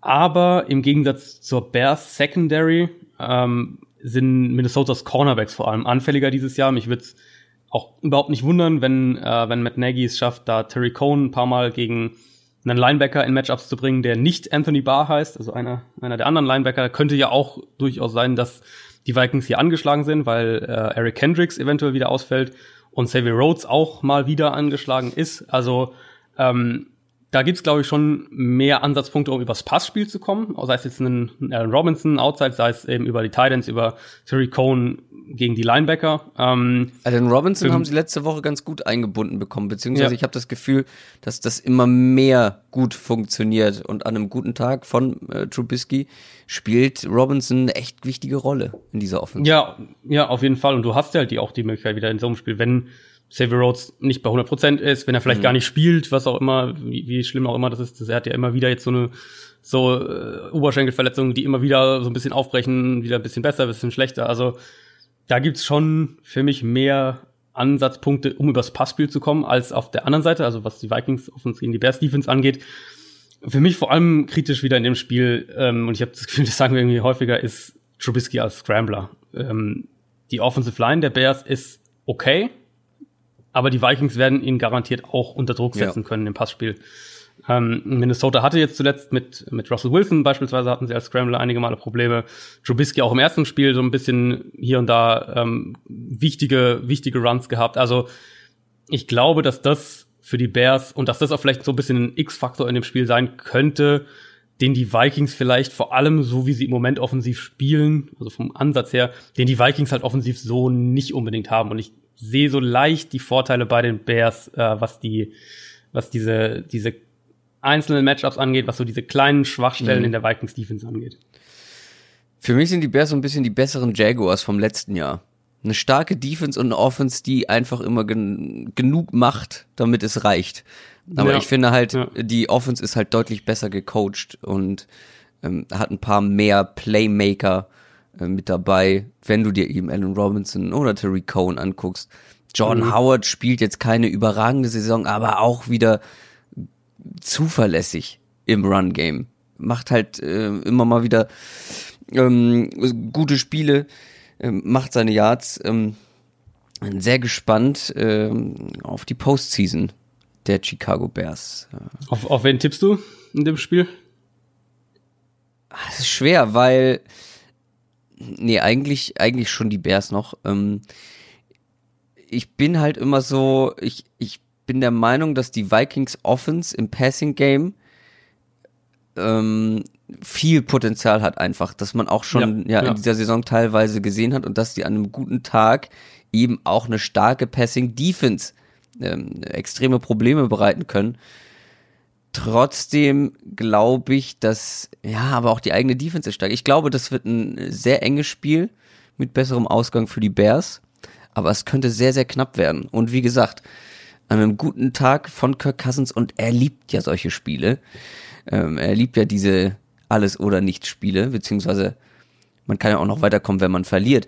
Aber ähm, der braucht diesen Druck, habe ich das Gefühl. Und äh, Druck hat er in dem Spiel genug. Und der kann immer mal auch mit den Receivern, mit den Waffen, die er eben hat, wie du schon gesagt hast. Ähm, Delvin Cook als Receiver ist, glaube ich, auch nicht zu unterschätzen. Ja. Bin sehr gespannt ähm, auf dieses Matchup. Und was natürlich auch immer passieren kann, dürfen wir nicht vergessen, auch die Bears Offense kennt äh, rabenschwarze Tage so, ne? Ähm, also wenn Trubisky mal wieder wirklich so ein, so ein Kopfschütteltag hat, wo du Pässe siehst, ähm, vor allem dann auch in der Red Zone, ne? Die Red Zone Turnover Problematik, wenn die wieder zum Vorschein kommt, dann kann das auch ganz schnell mal kippen, so ein Spiel. Weil, wie gesagt, die Vikings Defense ist auch nicht zu unterschätzen. Ich glaube, das wird sehr eng. Ähm, und ich könnte mir aber vorstellen, dass das eben an der Line of Scrimmage entschieden wird. Ähm, vor allem auf Seiten der Bears Defense. Ähm, die, ja, also ich, die, ich, ja. Ja, die, also da glaube ich einfach, dass der Pass Rush ähm, und die Run-Defense mhm. gegen diese O-Line mm, zu stark sein wird, ähm, dass das ja. ein erhebliches Problem sein könnte. Ist auch mein Gefühl. Ich habe auch knapp auf die Bears letztlich getippt. Klar, es ist halt in Minnesota. Du wirst ja, äh, das macht halt hast, knapper so. Genau und, und du hast halt vielleicht halt irgendwo dann in den Hinterköpfen der Spielern doch diesen Faktor, was du vorhin gesagt hast. Äh, sagen wir jetzt steht's im im vierten Viertel führen die Vikings mit sechs Punkten ähm, und du weißt irgendwie gleichzeitig, okay, die Die äh, Rams, es ist ja, glaube ich, zeitgleich, die Rams führen vielleicht 30 zu 10 gegen San Francisco. Ja. Ist dann da vielleicht dieser Faktor doch irgendwie drin? Oder sagt ja. dann sogar Matt Nagy, okay, jetzt ziehen wir hier Trubisky ja. raus und äh, wen auch immer. Also, genau, so, solche Aspekte sind natürlich ein Thema, aber wenn wir jetzt, also einfach mal nur, das, das ist, das kann man halt auch nicht vorhersehen. Das ist auch gerade in, in Woche 17 ist es so ein bisschen das, äh, Woche 17 zu tippen, ist noch mehr ein Ratespiel als, als sowieso schon. Aber wenn wir nur auf das Matchup schauen, Vikings gegen Bears, ähm, dann habe ich die Vikings, oder dann habe ich die Bears einfach knapp vorne, weil die Vikings so spielen, wie sie im Moment spielen. Und so wie sie im Moment spielen, glaube ich, dass Mike Zimmer eher mit seinem Ansatz ja. jetzt rausgeht, also dass sie eher, dass er eher sagt, wir bleiben dabei und wir, wir sind ein Team mit, das, das läuft und das Defense spielt, als dass er jetzt plötzlich wieder eine 180-Grad-Wende macht und sagt, wir gewinnen das Spiel eher, wenn wir den Ball werfen, also lass uns mhm. dahin zurückgehen. Übrigens, ähm, das, was Adrian gerade gesagt hat mit dem Ratespiel in Woche 17, das ist auch das Argument, warum man in Woche 17 nicht Fantasy Football spielt. An alle ja, League Commissioner. Das, das stimmt. Ähm, oder die, die in der Liga spielen und das jetzt hören und am in Woche 17 ihr Finale haben. Macht das nicht. Macht das in Woche 16. Es ist besser für, für alle. Kommen wir zum nächsten Spiel. Die Cincinnati Bengals spielen gegen die Pittsburgh Steelers. Äh, die Steelers haben gegen die Saints verloren und damit nur noch eine theoretische Chance auf die Playoffs. Es kam, glaube ich, selten vor, dass die Steelers-Fans so sehr für die Browns sind, wie diese Woche. Wir haben es besprochen, wenn die Browns gewinnen und die Steelers gewinnen, sind die Steelers weiter.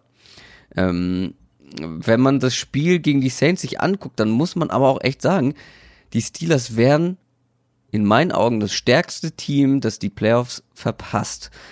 Und ich würde es extrem schade finden, weil da ist doch enorme Qualität, die dann in der Postseason fehlen würde.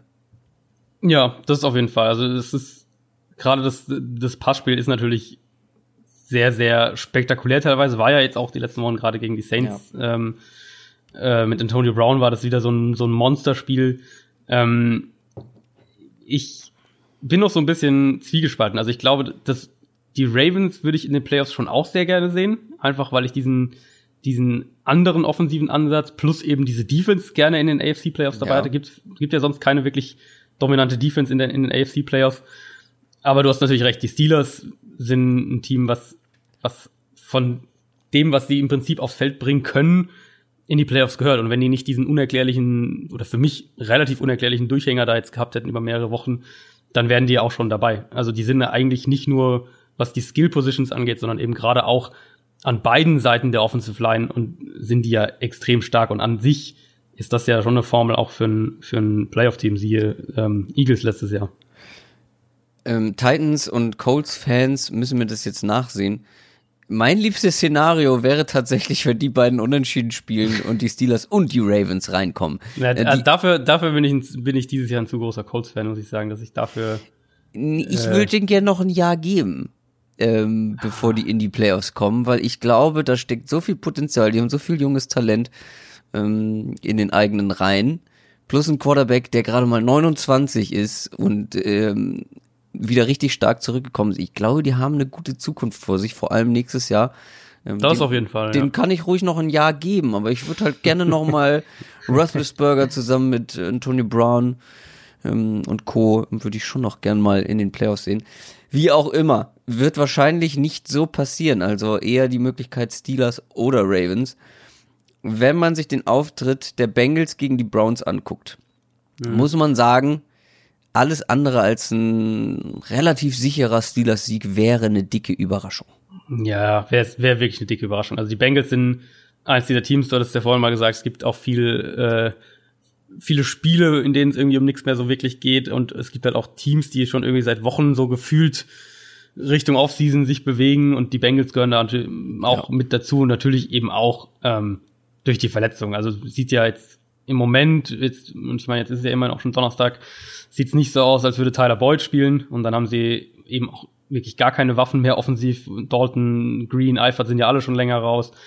Die sollten nicht über das Run-Game kommen können. Äh, dafür ist Pittsburghs Run-Defense zu stark und das, das Run-Blocking der Bengals ist ja auch eher so im Mittelfeld. Das ist viel auch Joe Mixon, was da passiert. Ich vermute, als ich das Spiel vorbereitet habe, bin ich dann eigentlich relativ schnell so zu der zu dem Schluss gekommen, dass ich vermute, dass die Steelers das Spiel sehr aggressiv angehen und schnell versuchen werden, schnell zu entscheiden. Also dass die ähm, dass die im Passspiel auf ein, auf, auf ein vertikales Passspiel setzen. Mhm. Äh, die Bengals haben, haben wir auch schon mehrfach gesagt, die Bengals haben keinen Pass Rush. Die Steelers Offensive Line ist sehr, sehr gut. Top 5 auf jeden Fall in der NFL. Und ich kann mir auch nicht vorstellen, dass jetzt die Bengals gerade in so einem Spiel plötzlich 40, 50 Prozent Blitzquote auspacken. Also das, das, das wäre eine sehr, sehr große Überraschung für mich. Und dann haben sie halt nicht die Secondary dahinter, um lange genug, ähm, um Brown und Juju auszuschalten. Ähm, also selbst wenn James Conner zurückkehrt, und im Moment sieht's ja so aus, ich glaube, hat jetzt gestern am Mittwoch hat er, glaube ich, voll trainiert, ähm, dass wir eher einen, zumindest phasenweise eher einen Ansatz sehen, wie vor allem in der zweiten Halbzeit gegen die Saints von den Steelers, nämlich sehr aggressiv im Passing-Game, phasenweise auch mal das Run-Game so ein bisschen ignorieren und das Spiel offensiv auch ähm, zügig zu entscheiden. Eine Meldung, die heute Morgen kam, ähm, musste ich auch, wenn sie keine positive ist, musste ich ein bisschen schmunzeln. Ähm, für die Bengals vor allem negativ. Vontes Perfect hat seine siebte, ähm, seine siebte Concussion, ähm, Gehirnerschütterung, so ist das deutsche Wort. Seine siebte Gehirnerschütterung ähm, in seiner Karriere und die zweite diesen Monat. Und angeblich ähm, ist seine Karriere äh, fraglich, äh, seine weitere NFL-Karriere. Ähm, sieben äh, sieben Gehirnerschütterungen, von denen man ja nur weiß. Also mhm. da gibt's bestimmt noch ein paar mehr, ähm, die halt nicht unbedingt an die Öffentlichkeit gelangt sind. Das ist schon eine harte Nummer und wäre natürlich aber auch eine Schwächung für die Defense, die eh schwach ist, muss man so sagen. Ja, gerade gerade gegen den Run dann wieder. Also ja. Perfect, ich meine, mit diesen Gehirnerschütterungen, das ist natürlich, das ist natürlich eine üble Sache und der wird der wahrscheinlich sein ganzes Leben lang noch drunter leiden. Ja. Ähm, der Punkt bei Perfect ist natürlich, dass jetzt ohne zu wissen, wie jetzt jeder einzelne davon zustande gekommen ist, dass der sich auch einfach oft Eben. selbst verletzt, weil er so ja. Harakiri-mäßig auf dem Platz rumrennt. Auch nur deswegen mein Schmunzeln, ne? Nicht, weil ja. ich äh, es ihm gönne, ähm, so oft eine Ge Nein, Gehirnerschütterung ja, zu haben, aber weil man schon bei ihm weiß, da ist auch ein gutes Stück äh, sei die eigene Spielweise schuld. Ja. Ja, und er ist ja auch, also er ist ja auch wirklich jemand, wo, was man dann ja auch sagen muss, der mit seiner Art zu spielen wirklich andere Spieler gefährdet. Das ist ja, ja. auch einfach bei ihm. Ja. Das ist ja bei ihm kein, Gut ist, oh, das ist ja. mal passiert oder irgendwas oder hier ist mal einmal die Sicherung durchgebrannt, sondern das ist ja bei Want is Perfect, das ist ja wirklich, sieht man das ja in jeder Saison, in der, wenn, wenn er spielt, sieht man das ja echt sehr, sehr regelmäßig bei ihm einfach.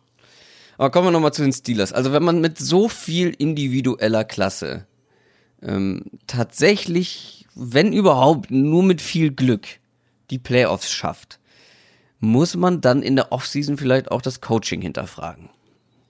Ich werfe das einfach mal so in den ja. Raum. Auf jeden Fall. Also das ist ja auch was, was ähm, in Pittsburgh so ein bisschen rumort ist. So gerade in der Zeit jetzt vor drei Wochen ungefähr noch ähm, war das, hat, hat man das so ein bisschen gehört. Jetzt hatten sie diese zwei starken Spiele gegen die Patriots und ähm, gegen die Saints, gegen die Saints vor allem offensiv, gegen die Patriots wirklich auf beiden Seiten des Balls ein sehr, sehr komplettes Spiel. Das Thema aber bei den Steelers ist für mich eben immer wieder diese, und das sieht man, das ist jedes Jahr eigentlich ist es so, haben sie diese äh, ja eigentlich unerklärlichen Niederlagen auswärts gegen Teams, gegen die sie einfach nicht verlieren dürfen. Und das ist ja letztlich das, wenn sie dieses Jahr die Playoffs verpassen, dann kostet sie das mal wieder, ähm, oder dann, dann kommt sie das mal wieder teuer zu stehen, weil sie äh, in dieser in dieser drei Wochen Fenster, wo sie dreimal verloren haben, äh, haben sie ja in Denver und in Oakland verloren und, ja, und vor allem in Oakland, äh, das ja. geht genau, das geht einfach nicht. Ähm, das ist für mich so ein bisschen das Thema, dass in, in der Mike Tomlin-Ära in, in Pittsburgh immer wieder mal es diese Phasen in eigentlich fast jeder Saison gab oder zumindest oder einzelne Spiele, wie auch immer, wo die so komplett Spiele, die sie gewinnen müssen. Und Oakland war ja so ein Spiel, ähm, wo sie dann so ein komplettes Ei legen und so richtig ja. einfach daneben greifen. Und das hat man immer wieder mal gesehen und das ist, wird sicher auch ein bisschen diskutiert werden. Ich glaube trotzdem, sagen wir jetzt, wir gehen jetzt mal davon aus, die schlagen die Bengals deutlich, verpassen dann halt die Playoffs, wenn die Browns äh, nicht die Ravens schlagen, dann haben sie immer noch ähm, nur haben sie immer noch neun Spiele gewonnen dieses Jahr und ich ich ich weiß, also so wie die Steelers ähm, wie die Steelers geführt werden, könnte ich mir schon gut vorstellen, dass das nicht reicht, um einen Headcoach-Wechsel wirklich herbeizuführen. Aber du hast natürlich recht, das Talent in dem Team ist zu groß, um so dazustehen, wie sie jetzt dastehen. Ja, ist dann vielleicht auch auswärts so eine Einstellungssache eben. Und ja. da ist der Head Coach halt nun mal, äh, das ist nun mal sein Verantwortungsbereich. Ja, absolut. Und es ist ja nicht nur eben auswärts, sondern es ist ja eben oft auswärts gegen schlechte Gegner. Ja.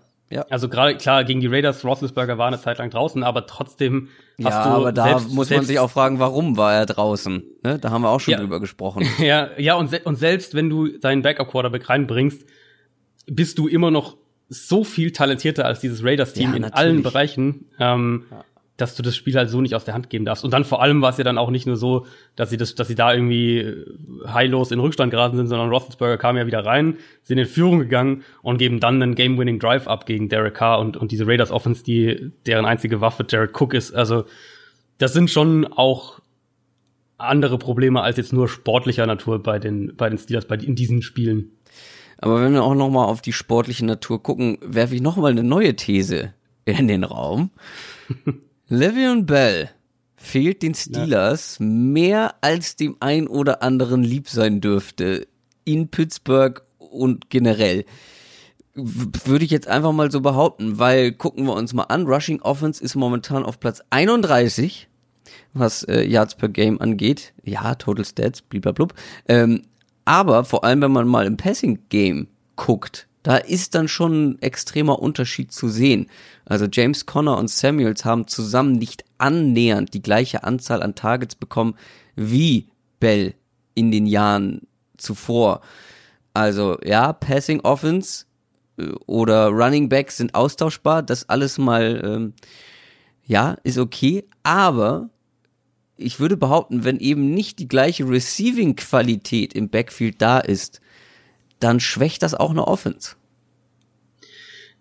Der spannende Faktor bei Bell ist ja, und wieso ich auch da äh, ab und zu mal skeptischer oder gesagt habe, dass es die, der Bell, äh, die Bell-Abwesenheit wird die nicht so schwer treffen oder trifft sie nicht so schwer, ist ja bei Bell, gerade wenn man den Vergleich hat, sagen wir zum Beispiel zu einem David Johnson in Arizona, äh, als der letztes Jahr, äh, vorletztes Jahr diese diese extreme Saison im, im Passspiel hatte, mhm. Ähm, war er, war David Johnson eben ein Spieler, der nicht nur sich outside auch aufgestellt hat, was Le'Veon Bell ja auch gelegentlich macht, sondern der auch tief tief angespielt wurde. Also diese diese Average Depth of Target, also wie tief im Schnitt ein, ein Spieler angespielt wird, ähm, war bei einem war bei David Johnson beispielsweise und ist äh, ich glaube auch bei Evan Kamara als ein anderes Beispiel deutlich tiefer als bei Le'Veon Bell. Also Le'Veon Bell ist nicht dieser dieser Spieler, der jetzt da mal eine, eine 10, 10, 12, 15 Yard Route regelmäßig läuft. Die, also eine Wide Receiver Route, wenn man so will. Aber du hast, wo du recht hast, ist, dass eben diese, diese Komponente im, im Passspiel, was das, was das Kurzpassspiel angeht, äh, was da auch dann sich ja auch ins, ins Screen Game so ein bisschen mit reinspielt, das fehlt ihnen so ein bisschen. Also sie haben ja immer noch diesen, den Matchup-Aspekt haben sie ja immer noch, weil sie haben mit ja. James Conner genauso gespielt, sie haben mit Jalen Samuels genauso gespielt, dass sie den Running Back rumschieben, ihn Outside aufstellen, im Slot aufstellen, all diese Sachen. Also dieser, dieser taktische Part ist immer noch da. Wo du aber recht hast, ist, dass keiner von denen, oder zumindest Conner auch nicht konstant die, diese Volume im Passspiel hatte, die Levy und Bell halt hatte. Das, ja. das kann man auf jeden Fall sagen. Das ist natürlich dann die Frage, wie, wie wichtig sozusagen ist das. Ähm, aber dass das fehlt oder dass das zurückgegangen ist und weniger ist, das ist auf jeden Fall so. Ich will nur damit auch noch meine These unterstützen, dass man Running Backs vielleicht nicht nur äh, im Running vergleicht, sondern halt auch äh, im Passing. Und das sagen wir immer wieder, wenn wir uns angucken, was ja. Saquon Barkley im Passing Game für die Giants dieses Jahr bedeutet oder eben David Johnson in den letzten Jahren für die Cardinals. Und ich finde schon, dass man da halt dann den Qualitätsunterschied sieht wie gesagt, die O-Line ist nach wie vor stark und die ist im Run-Blocking extrem gut und davon profitieren dann ein James Conner oder mhm. Samuels. Ähm, aber halt, ähm, ja, die Receiving-Qualitäten sind halt auch extrem wichtig. Klar, aber nichtsdestotrotz, die Steelers müssten auch ohne Le'Veon Bell eigentlich in die das, Playoffs. Das Spiel, also das, äh, und das ähm, Spiel sowieso, ja. Und das Spiel müssten sie auch gewinnen. Müssen wir nochmal irgendwie das Ganze umdrehen? Müssen wir nochmal auf die Steelers Defense gegen die Bengals Offense gucken? Ich glaube nicht, weil, wie du es schon angedeutet hast, da fehlen so viele Spieler. Du spielst mit dem ähm, Backup Quarterback, du spielst ohne deine ersten beiden Receiver. Du hast eigentlich nur noch Joe Mixon. Ähm, ja, ja. Also äh, die, sie, sie werden im Run Game werden sie das Spiel halt eben gegen diese Steelers Front oder sollten die Bengals das gegen die Steelers Front auch nicht konstant nee. betreiben können. Ich habe ich hab mir auch aufgeschrieben, mehr oder weniger wie bei der Offense, dass ich einen aggressiven Ansatz von den Steelers auch defensiv erwarte. Ähm, wir waren jetzt ja gegen die Saints auch echt aggressiv im Pass Rush. Mein Gefühl ist, dass wir das gegen Jeff Driscoll auch wieder sehen. Ähm, da viel blitzen und, und ihn auch so ein bisschen dadurch unter Druck setzen, ihn zu schnellen Entscheidungen zwingen. Dann hat er eben nicht die Receiver dafür, um, um schnelle Entscheidungen gut zu treffen. Die einzige Gefahr, in Anführungszeichen, wenn man es so nennen will, ist für mich dann, wenn die Steelers so spielen, ist, äh, ist Jeff Driscoll als Scrambler. Da hat er ein paar Mal dieses Jahr gerade auch gegen den Blitz Erfolg gehabt. Aber ansonsten, das sind, das sind auch wirklich kleine Faktoren. Also Big Picture sollten die Steelers das Spiel irgendwann Mitte des dritten Viertels deutlich in, in der Hand haben. Und wenn nicht, dann haben sie auch nichts in den Playoffs zu suchen. Kommen wir zum nächsten Spiel, kommen wir zu den Philadelphia Eagles und den Washington Redskins. Während die Redskins raus sind, haben die Eagles tatsächlich noch eine Chance so ein bisschen Geschichte wiederholt sich, ne? Zum Teil zumindest. Ja. Nick Foles im letzten Spiel mit über 400 Passing Yards, mit vier Touchdowns gegen eine eigentlich starke Texans Defense. Dass die Vikings gegen die Bears verlieren, ähm, das ist nicht unwahrscheinlich. Also wir haben ja schon drüber gesprochen, das kann eng werden. Ähm, ein Sieg der Eagles gegen die Redskins ist auch nicht unwahrscheinlich. Hm. Aber worüber wir auf jeden Fall reden müssen, was sich, glaube ich, viele gefragt haben, ähm, viele Hörer oder viele Zuschauer, die die NFL ähm, gucken und sich das Spiel angeguckt haben, warum ist die Eagles Offense mit Foles besser zu, oder sieht sie zumindest besser aus als mit Carson Wentz? Das, ich finde es wirklich schwer, schwer das zu greifen. Ähm, was man oder lass uns andersrum aufziehen. Was funktioniert mit Folds besser? Und was mit Folds besser funktioniert, ist für mich vor allem das vertikale Passspiel. Und das ist einmal ein genereller Fakt und es ist vor allem auch bei, bei diesen, äh, bei diesen langen Third Downs beispielsweise ein Fakt. Und das war ja so ein Punkt, der die Eagles letztes Jahr so stark gemacht hat. Und zwar auch mit Carson Wentz auf dem Feld. Und dann mit Foles in den Playoffs wurde das dann, äh, hat man das dann wieder gesehen. Für mich, Nick Foles hat zwei, sind zwei Punkte, die mir bei ihm immer wieder auffallen. Das ist einmal, wie er in der Pocket gegen Pressure steht. Also haben wir jetzt in, in, in den Spielen oft gesehen, wirklich ein, ein Verteidiger quasi steht schon vor ihm und ist bereit, ihn komplett umzunieten, aber er, er steht in der Pocket und wirft den Ball halt noch weg und wird halt danach umgenietet. Also da gab es ja diese, diese Szene, ich glaube von, ich weiß nicht, ob Sue oder Donald war im, im Rams-Spiel, einer von den beiden hat ihn wirklich komplett zerstört, aber er hat halt vorher den langen Pass noch angebracht. Und gegen die Texans was ähnliches Szene. Ich glaube einmal was äh, zu Devin Clowney, der ihn Mit den äh, ja genau, der ihn da komplett erwischt. Also Nick Foles steht in der Pocket gegen Pressure und hält die Augen downfield und wirft wirft äh, oder, oder ähm, treibt das vertikale Passspiel voran. Und das ist ein, eine Qualität, die die Eagles, die den Eagles extrem gut tut und die, die sie auch brauchen, ähm, gerade an, äh, wenn man ihre eigene Defense sich anschaut. Und dann ist es die Connection zu Alshon Jeffrey. Und ich, das ist was, was ich nicht erklären kann. Ähm, Nick Foles und Alshon Jeffrey harmonieren besser als Carson Wentz und Alshon Jeffrey. Und das ist, hm.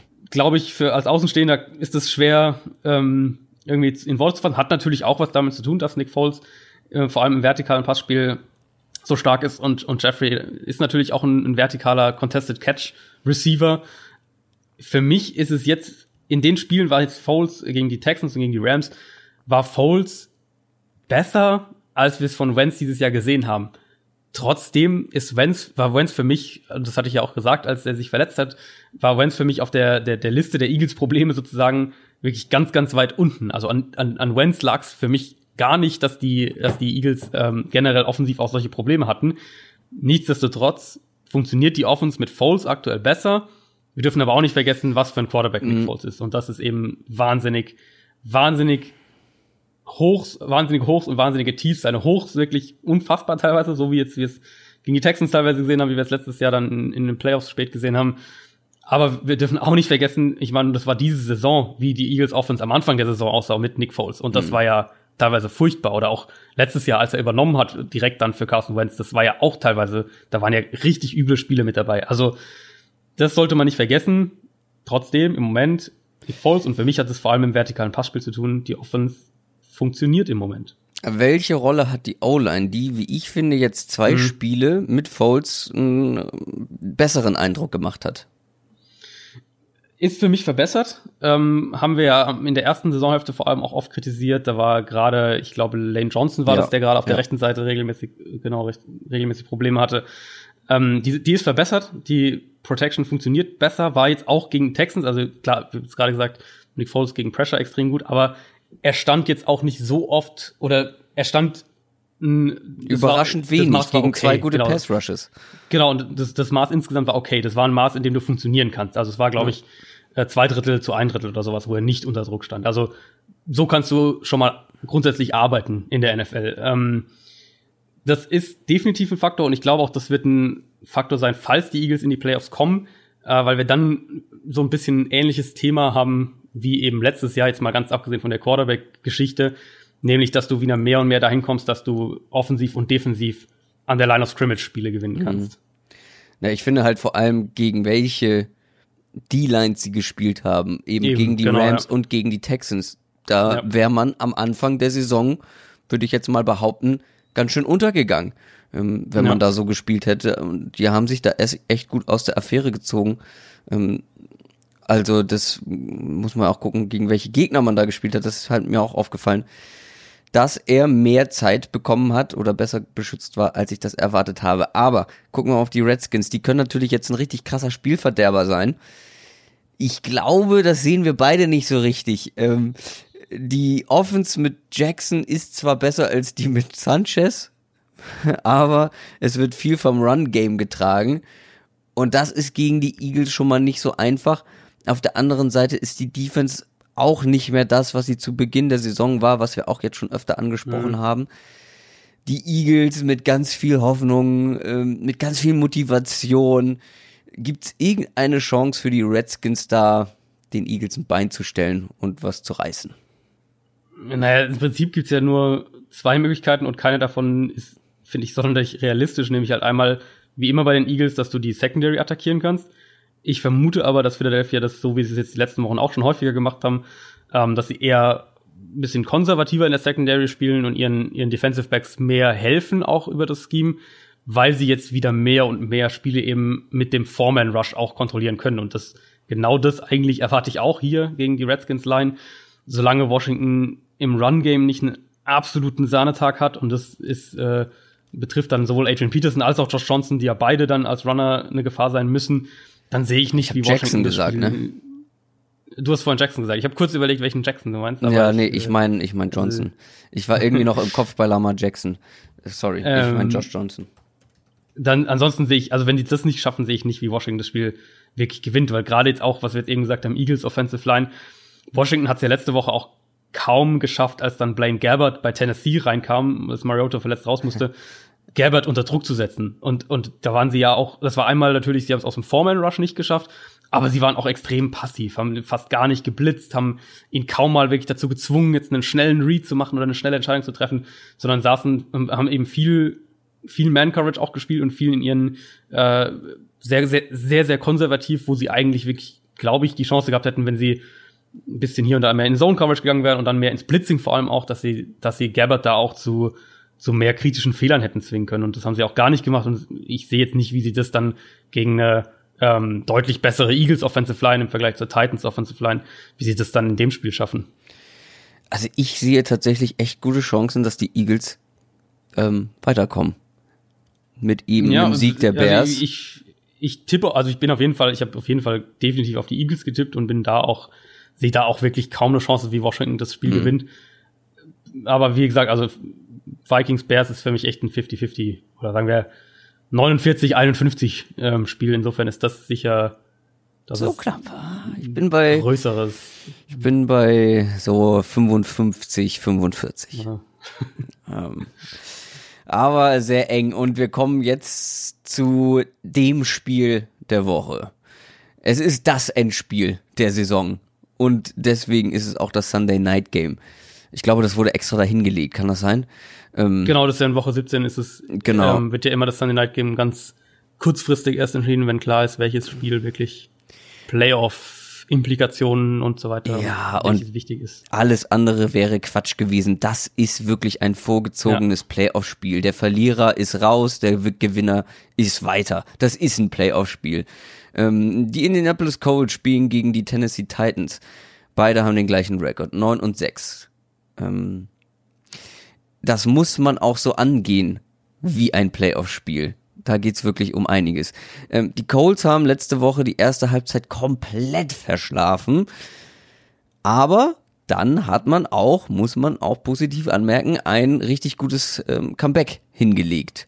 Hm. Und die Titans haben auch gewonnen und zwar mit Blaine Gabbert. Da ist natürlich jetzt die große Frage, Marcus Mariota könnte tatsächlich ausfallen in diesem super wichtigen ja, Spiel. Ja. Und selbst wenn er spielt, also er hat irgendwie gesagt nach dem Spiel, seine komplette rechte Hälfte war irgendwie so ein bisschen gelähmt ähm, oder hat er nicht so richtig gelesen. gespürt. Er wird definitiv nicht bei 100% sein, selbst wenn er spielen sollte, was relativ unwahrscheinlich ist. Das ist ein riesengroßer Vorteil für die Colts, oder? Also die Colts Defense, die ist jung, sie spielt besser als erwartet, sie spielt über ihren Möglichkeiten, haben wir schon oft drüber gesprochen. Aber sie ist eben auch schlagbar, wie man letzte Woche zumindest in der ersten Halbzeit gesehen hat. Die Frage ist nur, ist sie auch für Blaine Gabbard und die Titans Offense schlagbar? Ja, ja das ist natürlich, also äh, erstmal nochmal zum, zum Szenario ganz kurz. Ich weiß nicht, ob ich es am Anfang gesagt hatte, die Titans und die Colts können ja beide noch auch die Division gewinnen, wenn Houston verliert. Und dann wäre der Sieger aus dem Spiel, äh, wäre dann auch Division-Sieger. Beide eben, wie du gesagt hast, mit einem Sieg sind sie jeweils in den Playoffs. Und Tennessee könnten sogar noch eine, den Nummer 2 Seed sich holen. What? Ja, nämlich, also sie müssen natürlich gewinnen und, und Houston verlieren, dass sie die Division gewinnen. Dann müssten New England gewinnen, äh, New England verlieren und Baltimore dürfte nicht gewinnen dann wären die Titans der Nummer 2 Seed. Ähm, äh, ja. Dazu wird es wahrscheinlich nicht kommen. Aber diese Mariota-Geschichte ist echt, äh, ja, also ich, so wie das für klingt, gehe ich Stand heute Donnerstag nicht davon aus, dass der, dass der spielen wird. Also nee. er hat, ähm, äh, wie gesagt, dass, dass seine, seine rechte Seite taub wurde, dass da dann auch so dieses, äh, dieses Kribbeln quasi dann zu spüren war und, und das deutet ja viel darauf hin, dass es irgendwie eine Nervengeschichte ist, was er ja, meine ich, auch schon früher in dieser Saison Probleme hatte. Da gab es ja, glaube ich, eine ähnliche Geschichte schon bei ihm. Ähm, ich rechne jetzt damit, dass Blaine Gabbert spielt. Und wenn wir dann auf die Colts Defense schauen, ähm, die hat jetzt die letzten Wochen auch mal ein bisschen ein anderes Gesicht gezeigt. Vor zwei Wochen gegen Dallas haben sie Dak Prescott sehr, sehr viel unter Druck gesetzt, haben ihn sehr häufig geblitzt, was sie, das haben wir ja auch schon gesagt, eigentlich gar nicht so gerne machen oder zumindest lange in dieser Saison gar nicht so gerne gemacht haben, wo sie eher konservativ defensiv waren, eher auf ähm, viele ähnliche Zone-Coverages gesetzt haben und dann daraus eher die, die Explosivität ihrer Spieler einsetzen, als jetzt groß aufs Blitzing zu setzen. Gegen die Giants wieder ein bisschen weniger geblitzt, bei, bei 33 Dropbacks nicht mal 10, 10 Blitzes gecallt, also dann wieder konservativer. Ich vermute, dass wir gegen Gabbard wieder mehr Blitzing sehen, weil der in seinen Reads auf jeden Fall größere Probleme haben wird und die Offensive Line anfällig ist, aber die Colts halt individuell im Pass Rush nur begrenzte Mittel haben, sage ich jetzt mal, und, und vielleicht aus dem Foreman Rush diese Schwachstellen in der Titans Line gar nicht so gut ausnutzen können. Wenn sie aber sagen, wir gehen mehr ins Blitzing, attackieren die Line wirklich aggressiv und zwingen eben dadurch auch Gabbard dazu, das Spiel schneller zu spielen und an seinen Post-Snap-Reads andere Sachen zu lesen als vor dem Snap und so weiter, dann haben sie da, glaube ich, echt einen Vorteil. Und deswegen könnte ich mir gut vorstellen, dass das wieder von der Colts Defense vom Ansatz her eher ein Spiel wird, wie wir es vor zwei Wochen gegen Dallas gesehen haben. Ähm, ich habe gerade noch mal geguckt, die haben ja schon mal gegeneinander gespielt diese Saison. Da ist mhm. das Ganze relativ deutlich zugunsten der Colts ausgegangen. Und das war mit Mariota. Mhm, könntest du dir einen ähnlichen Ausgang wieder vorstellen. Also damals haben die Colts 38 zu 10 gewonnen. Sehr deutlich. Wird's diesmal auch so ja, deutlich? Ich meine, ist natürlich in Tennessee jetzt. Ähm, Titans haben sechs von sieben Heimspielen gewonnen bisher. Die sind zu Hause deutlich stärker als auswärts.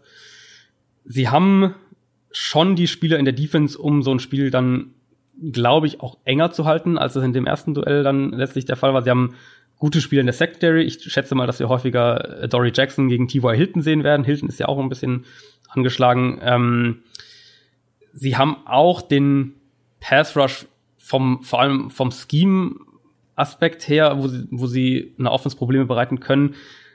Aber sie sind halt echt auch angeschlagen. Also wir haben jetzt die Mariota-Geschichte. Defensiv fällt ja Jarrell Casey für den Rest der Saison aus. Das ist vor allem für die Run-Defense ein riesiges Problem. Casey ist, ist äh, der Defensive Line, eigentlich in der ganzen Front, ist er sowas wie der Anker bei den Titans und auch ein klarer Leader, also wirklich ein ganz, ganz wichtiger Spieler in der Titans Defense.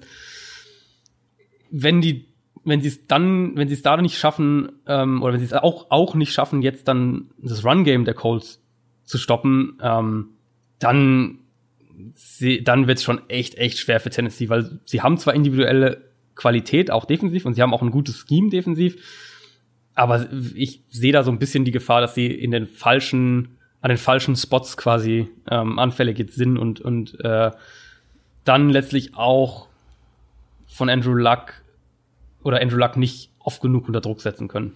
Also die Titans haben mich diese, Wo äh, diese Saison häufig überrascht, beziehungsweise haben mich nicht überzeugt und trotzdem gewonnen.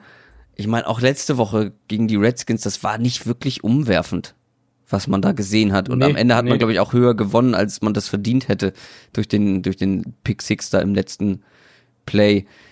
Trotzdem habe ich in diesem Spiel einen ganz klaren Favoriten. Und nicht nur das, ich habe auch ein Team, das ich auf jeden Fall viel, viel lieber in den Playoffs sehen würde, mhm. als das andere, was einfach aufgrund der Art zu spielen ist und wie äh, sie spielen. Und das sind die Colts. Ist bei dir wahrscheinlich ähnlich, oder? Ja, ja, also gerade wenn wir dann noch die Quarterback-Situation mit reinbeziehen, Mariota ja. wieder echt eine enttäuschende Saison insgesamt gespielt und auch mehrmals mit Verletzungen zu kämpfen gehabt. Und selbst falls sie es jetzt reinschaffen sollten, ähm, wer weiß, ob er dann in der Wildcard-Runde spielen kann. Also Blaine Gabbard in den Playoffs muss ich nicht unbedingt sehen. Und gerade auch in dem Spiel jetzt wieder, weil jetzt Gabbard schon so ein bisschen, ich glaube, dass sie ihn, wie gesagt, aggressiv spielen werden. Die Colts haben ja auch eine sehr gute Run-Defense. Also ich erwarte jetzt auch nicht, dass das ein Spiel wird, wo, wo Derrick Henry komplett eskaliert und das Spiel so ein bisschen auf seine Schultern nimmt. Also vor allem, was das Duell äh, Titans Offense gegen Colts Defense angeht, sehe ich nur wenig wirklich, was für Tennessee spricht, weil sie ja auch in der Offensive Line anfälliger geworden sind, wie gesagt. Mhm. Und haben wir auch schon mehrfach gesagt, eben offensiv einfach nicht die individuelle Skill Position äh, Power gerade im, im, im Receiving Core haben, um dann zu sagen, okay, wenn die Colts jetzt sagen, wir, wir blitzen ein bisschen mehr, dann haben wir aber Receiver X und Y, mit denen wir bestimmte Matchups äh, dann bestrafen können oder ausnutzen können. Das, du hast halt Corey Davis und ansonsten nicht viel. Und Corey Davis, glaube ich, ist ein, der ist, der kann, der kann mal ein guter Receiver werden. Glaube ich im Moment aber auch, dass die Colts so diszipliniert, wie sie vor allem auch ihre Zone Coverages spielen, dass sie den ganz gut in den Griff bekommen können. Wir haben zwar noch nicht drüber gesprochen, aber ich denke, wir werden nach der Saison ein kleines Recap machen zu unseren äh, Pro äh, Predictions, die wir vor der Saison hatten, ähm, wie, wie das ausgegangen ist, ähm, zu unseren My Guys, vielleicht gucken wir uns die nochmal an. Ich, ich habe neulich mal die My Guys angeguckt, da steht Mariota bei dir auf, auf ja. Nummer eins My Guy. Ja. Ähm, ja. Das, da hast du was ganz anderes erwartet diese Saison. Ähm, ja, da bin ich, muss ich auch wirklich sagen, die Titans, Titans Offense ist für mich ja. einer der, der, ja, einer der enttäuschendsten äh, Parts dieser NFL-Saison, wenn man sieht, was, was man eigentlich sich erhofft hatte, was das werden könnte, und dann sieht, was tatsächlich draus geworden ist. Und jetzt wird, glaube ich, auch früher oder später, ich bin jetzt bei, bei den Titans nicht ganz so plugged in, aber früher oder später wird es da sicher auch Quarterback-Diskussionen geben, weil du hast jetzt Mariota, der, äh, wenn ich jetzt nicht alles täuscht, nächstes Jahr in seine Fifth-Year-Option gehen müsste, also sein letztes, das letzte Jahr sozusagen vom Rookie-Vertrag. Und wo stehst du jetzt mit Mariota? Ist ja ähnlich bei Tampa Bay mit James Winston. Wo stehst mhm. du mit diesen Quarterbacks? Was, klar, auf der einen Seite, was wäre die Alternative? Und vermutlich wäre die Alternative erstmal definitiv schlechter. Aber wenn wir jetzt schon mal dann, das ist jetzt sehr weit vorausgeschaut, aber wenn wir dann schon mal sagen, die 2020 Draft-Klasse könnte Quarterback-mäßig richtig, richtig gut werden, wo bist du dann als Tennessee? Sagst bist, glaubst du vielleicht jetzt schon, dass du nach der nächsten Saison einen, einen Quarterback brauchen wirst? Also das ist leider wirklich in eine, in eine Richtung gegangen in Tennessee und vielleicht geht's nächstes Jahr ganz anders, weil wir Jahr zwei im neuen Scheme und das kann auch einen großen Effekt haben. Aber leider ist es dieses Jahr wirklich in eine Richtung gegangen, die insgesamt extrem enttäuschend war, was die Offense angeht. Wir sind gespannt, wie das Ganze ausgeht. Wir tippen, glaube ich, in dem Spiel beide auf die Colts. Ja, also die, der einzige Punkt bei den Colts, vielleicht noch, um das zumindest noch abzuhaken, die haben, äh, also T.Y. Hilton ist angeschlagen, Ryan Kelly fällt vielleicht aus. T.Y. Hilton äh, war aber auch die letzten zwei Wochen ja, angeschlagen. Also der wird, der wird auf jeden Fall spielen. Ähm, Ryan Kelly 50-50, so wie das klingt. Eric Ebron auch ähm, angeschlagen und ich glaube, gerade das könnte wieder ein Spiel sein, wo die, wo die Colts viel über ihre Titans kommen, weil ich denke, dass du mehr Erfolg hast äh, gegen Tennessee aus Colts Sicht, wenn du die Linebacker in, im Passspiel attackierst. Und das ist ja auch das, was die Colts eigentlich machen wollen. Ähm, insofern wäre es schon wichtig, glaube ich, wenn Eric Ebron da spielen könnte. Das waren alle Spiele, auf die wir genauer eingehen wollten. Soll ich noch mal alle anderen vorlesen oder ähm, egal? Ich glaube, die, die, die, die, die, die kann man jeder ja. nochmal. Also vor allem. Also es, es gibt, es gibt nicht viele, ähm, es gibt nicht viele Spiele, wo man jetzt ansonsten sagen würde, das ist wirklich ein was, was mega spannend also, ist. Du hast natürlich die Seahawks, die zu Hause nochmal, glaube ich, gewinnen müssen, um auch sicher der fünfte Seed zu sein, wenn mich nicht alles täuscht, was durchaus wichtig ist, weil der fünfte Seed. Aber auch also durchaus machbar ist, gegen Arizona. Eben, genau. also der Unterschied, um das nur mal kurz gesagt zu haben, ist wahrscheinlich eben, dass du nach Dallas musst und nicht nach Chicago oder zu den Rams, je nachdem, wer Nummer drei Seed wird.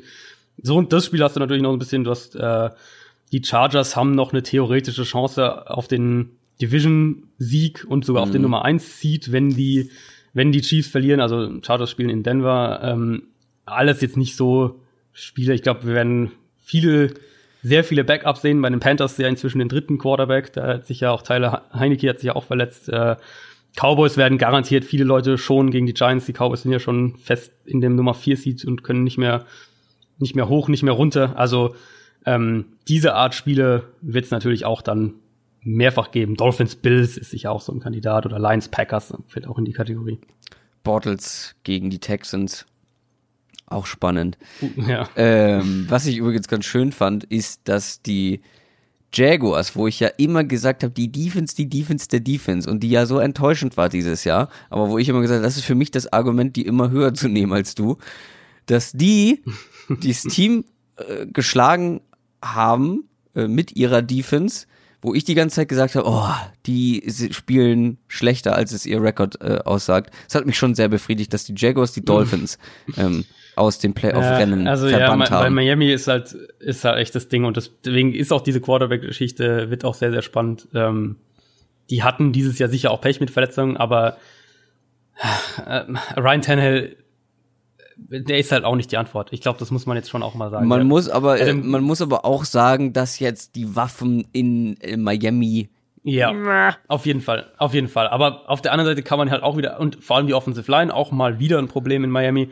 Auf der anderen Seite, und das ist für mich dann eher so der Punkt, ähm, Adam Gase hat insgesamt ein super Jahr hingelegt als Coach der Dolphins und, und auch wirklich viel über das Scheme gerettet, also dass die Dolphins überhaupt sieben Spiele dieses Jahr gewinnen mit der, ich meine, die haben ja auch, weiß gar nicht, vier, fünf Spiele haben die ja, haben die ja mit Osweiler gespielt, ähm, dass die insgesamt sieben Spiele gewinnen, ist schon großes Lob an Adam Gase, von, von dem ich nach dieser Saison, das ist vielleicht ein positiver, positive Note, um die Sendung zu beenden, für, von, von Adam Gase halte ich nach dieser Saison deutlich mehr als vor dieser Saison. Ansonsten aber glaube ich, dass in Miami du echt gerade auch, gerade auch die Quarterback-Position hm, ein bisschen neu aufbauen musst. Ich lege noch eine positive Note oben drauf. Wir sind, wer es noch nicht mitbekommen hat, für die Podcast Awards 2019 nominiert. Ähm, und da kann man jeden Tag neu abstimmen. Wir würden uns natürlich sehr, sehr freuen, wenn ihr für uns abstimmt in der Kategorie Sport. Da stehen wir zur Auswahl, da sind wir nominiert.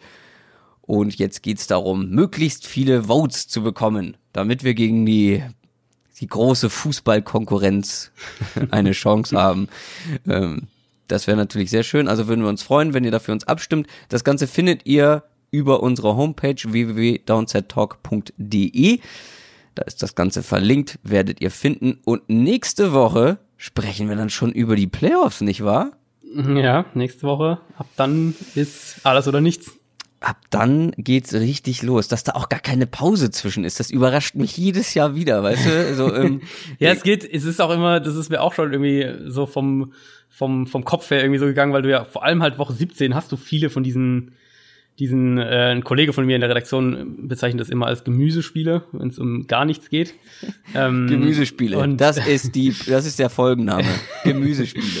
Ähm, und, und, und dann gehst du halt direkt in diese, und bei uns ist das ja dann eher so, du hast halt Montag noch so ein bisschen die Recaps, aber ab Dienstag im Prinzip gehst du in die Playoff-Coverage über und das ist immer so ein, das ist schon immer so ein Sprung von, ja, ja, von ja. Woche 17. Muss ich wieder, ne? das stimmt. Da ist überhaupt keine Pause. Also dieses, okay, Regular Season ist vorbei, jetzt kommt die, nee, das geht direkt, ja. direkt weiter. Ist aber auch ganz schön. Ähm, wir sprechen nächsten Donnerstag dann über die Wildcard-Runde. Ich bin sehr gespannt, über welche Teams wir dann sprechen werden. Ansonsten bleibt mir nicht viel anderes zu wünschen als, wie sagt man so schön, einen guten Rutsch. Ich verstehe nicht, warum einen man das sagt. Rutsch. Ähm, aber kommt gut ins neue Jahr. Ähm, ja. Sagt man ja auch. Macht nicht, Gibt's spielt noch? nicht zu viel mit Böllern rum, sonst passiert euch, was Jason Pierre-Paul passiert ist. Oh ja. oh. Die Lache war etwas zu gehässig. Äh, ja, Bleigießen ist auch nicht mehr, habe ich gesehen. Ist verboten. Nee, Raclette, einen guten Wein und um ein Uhr sind alle im Bett. oh je, oh je. Ich dachte, wir sind hier ein cooler, cooler Podcast und dann erzählst du, du ah, gehst um eins im Bett. Speak for yourself. Also.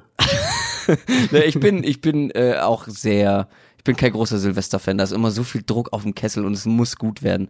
Nein, ist ja auch nicht so. Also ich habe die Erfahrung gemacht, die besten Silvesters waren fast immer die mit mit mit guten Freunden in kleiner bis mittelgroßer Runde, nicht zu viele Leute und dann eben ein gutes Essen, einen guten Wein dazu und und dann was auch immer man man macht, ob man was spielt oder was auch immer oder einfach nur sich unterhält und dann geht man Feuerwehr gucken und dann endet der Abend meistens. Das Problem ist, ich wohne ja, du weißt, wo ich in Hamburg wohne, in einem sehr ja, belebten ja, da ist, Viertel. Da ist nicht mit um ein Uhr ins Bett gehen. Das ja, geht das einfach nicht, außer du bist komplett geräuschresistent ähm, oder hast richtig gute Oropax. Dann vielleicht. Ähm. So, Lirum Larum, jetzt haben wir uns hier noch verquatscht. Wir hören uns nächste Woche wieder dann im neuen Jahr zu den Playoffs. Bis dahin, macht's gut, ciao. Macht's gut, ciao, ciao.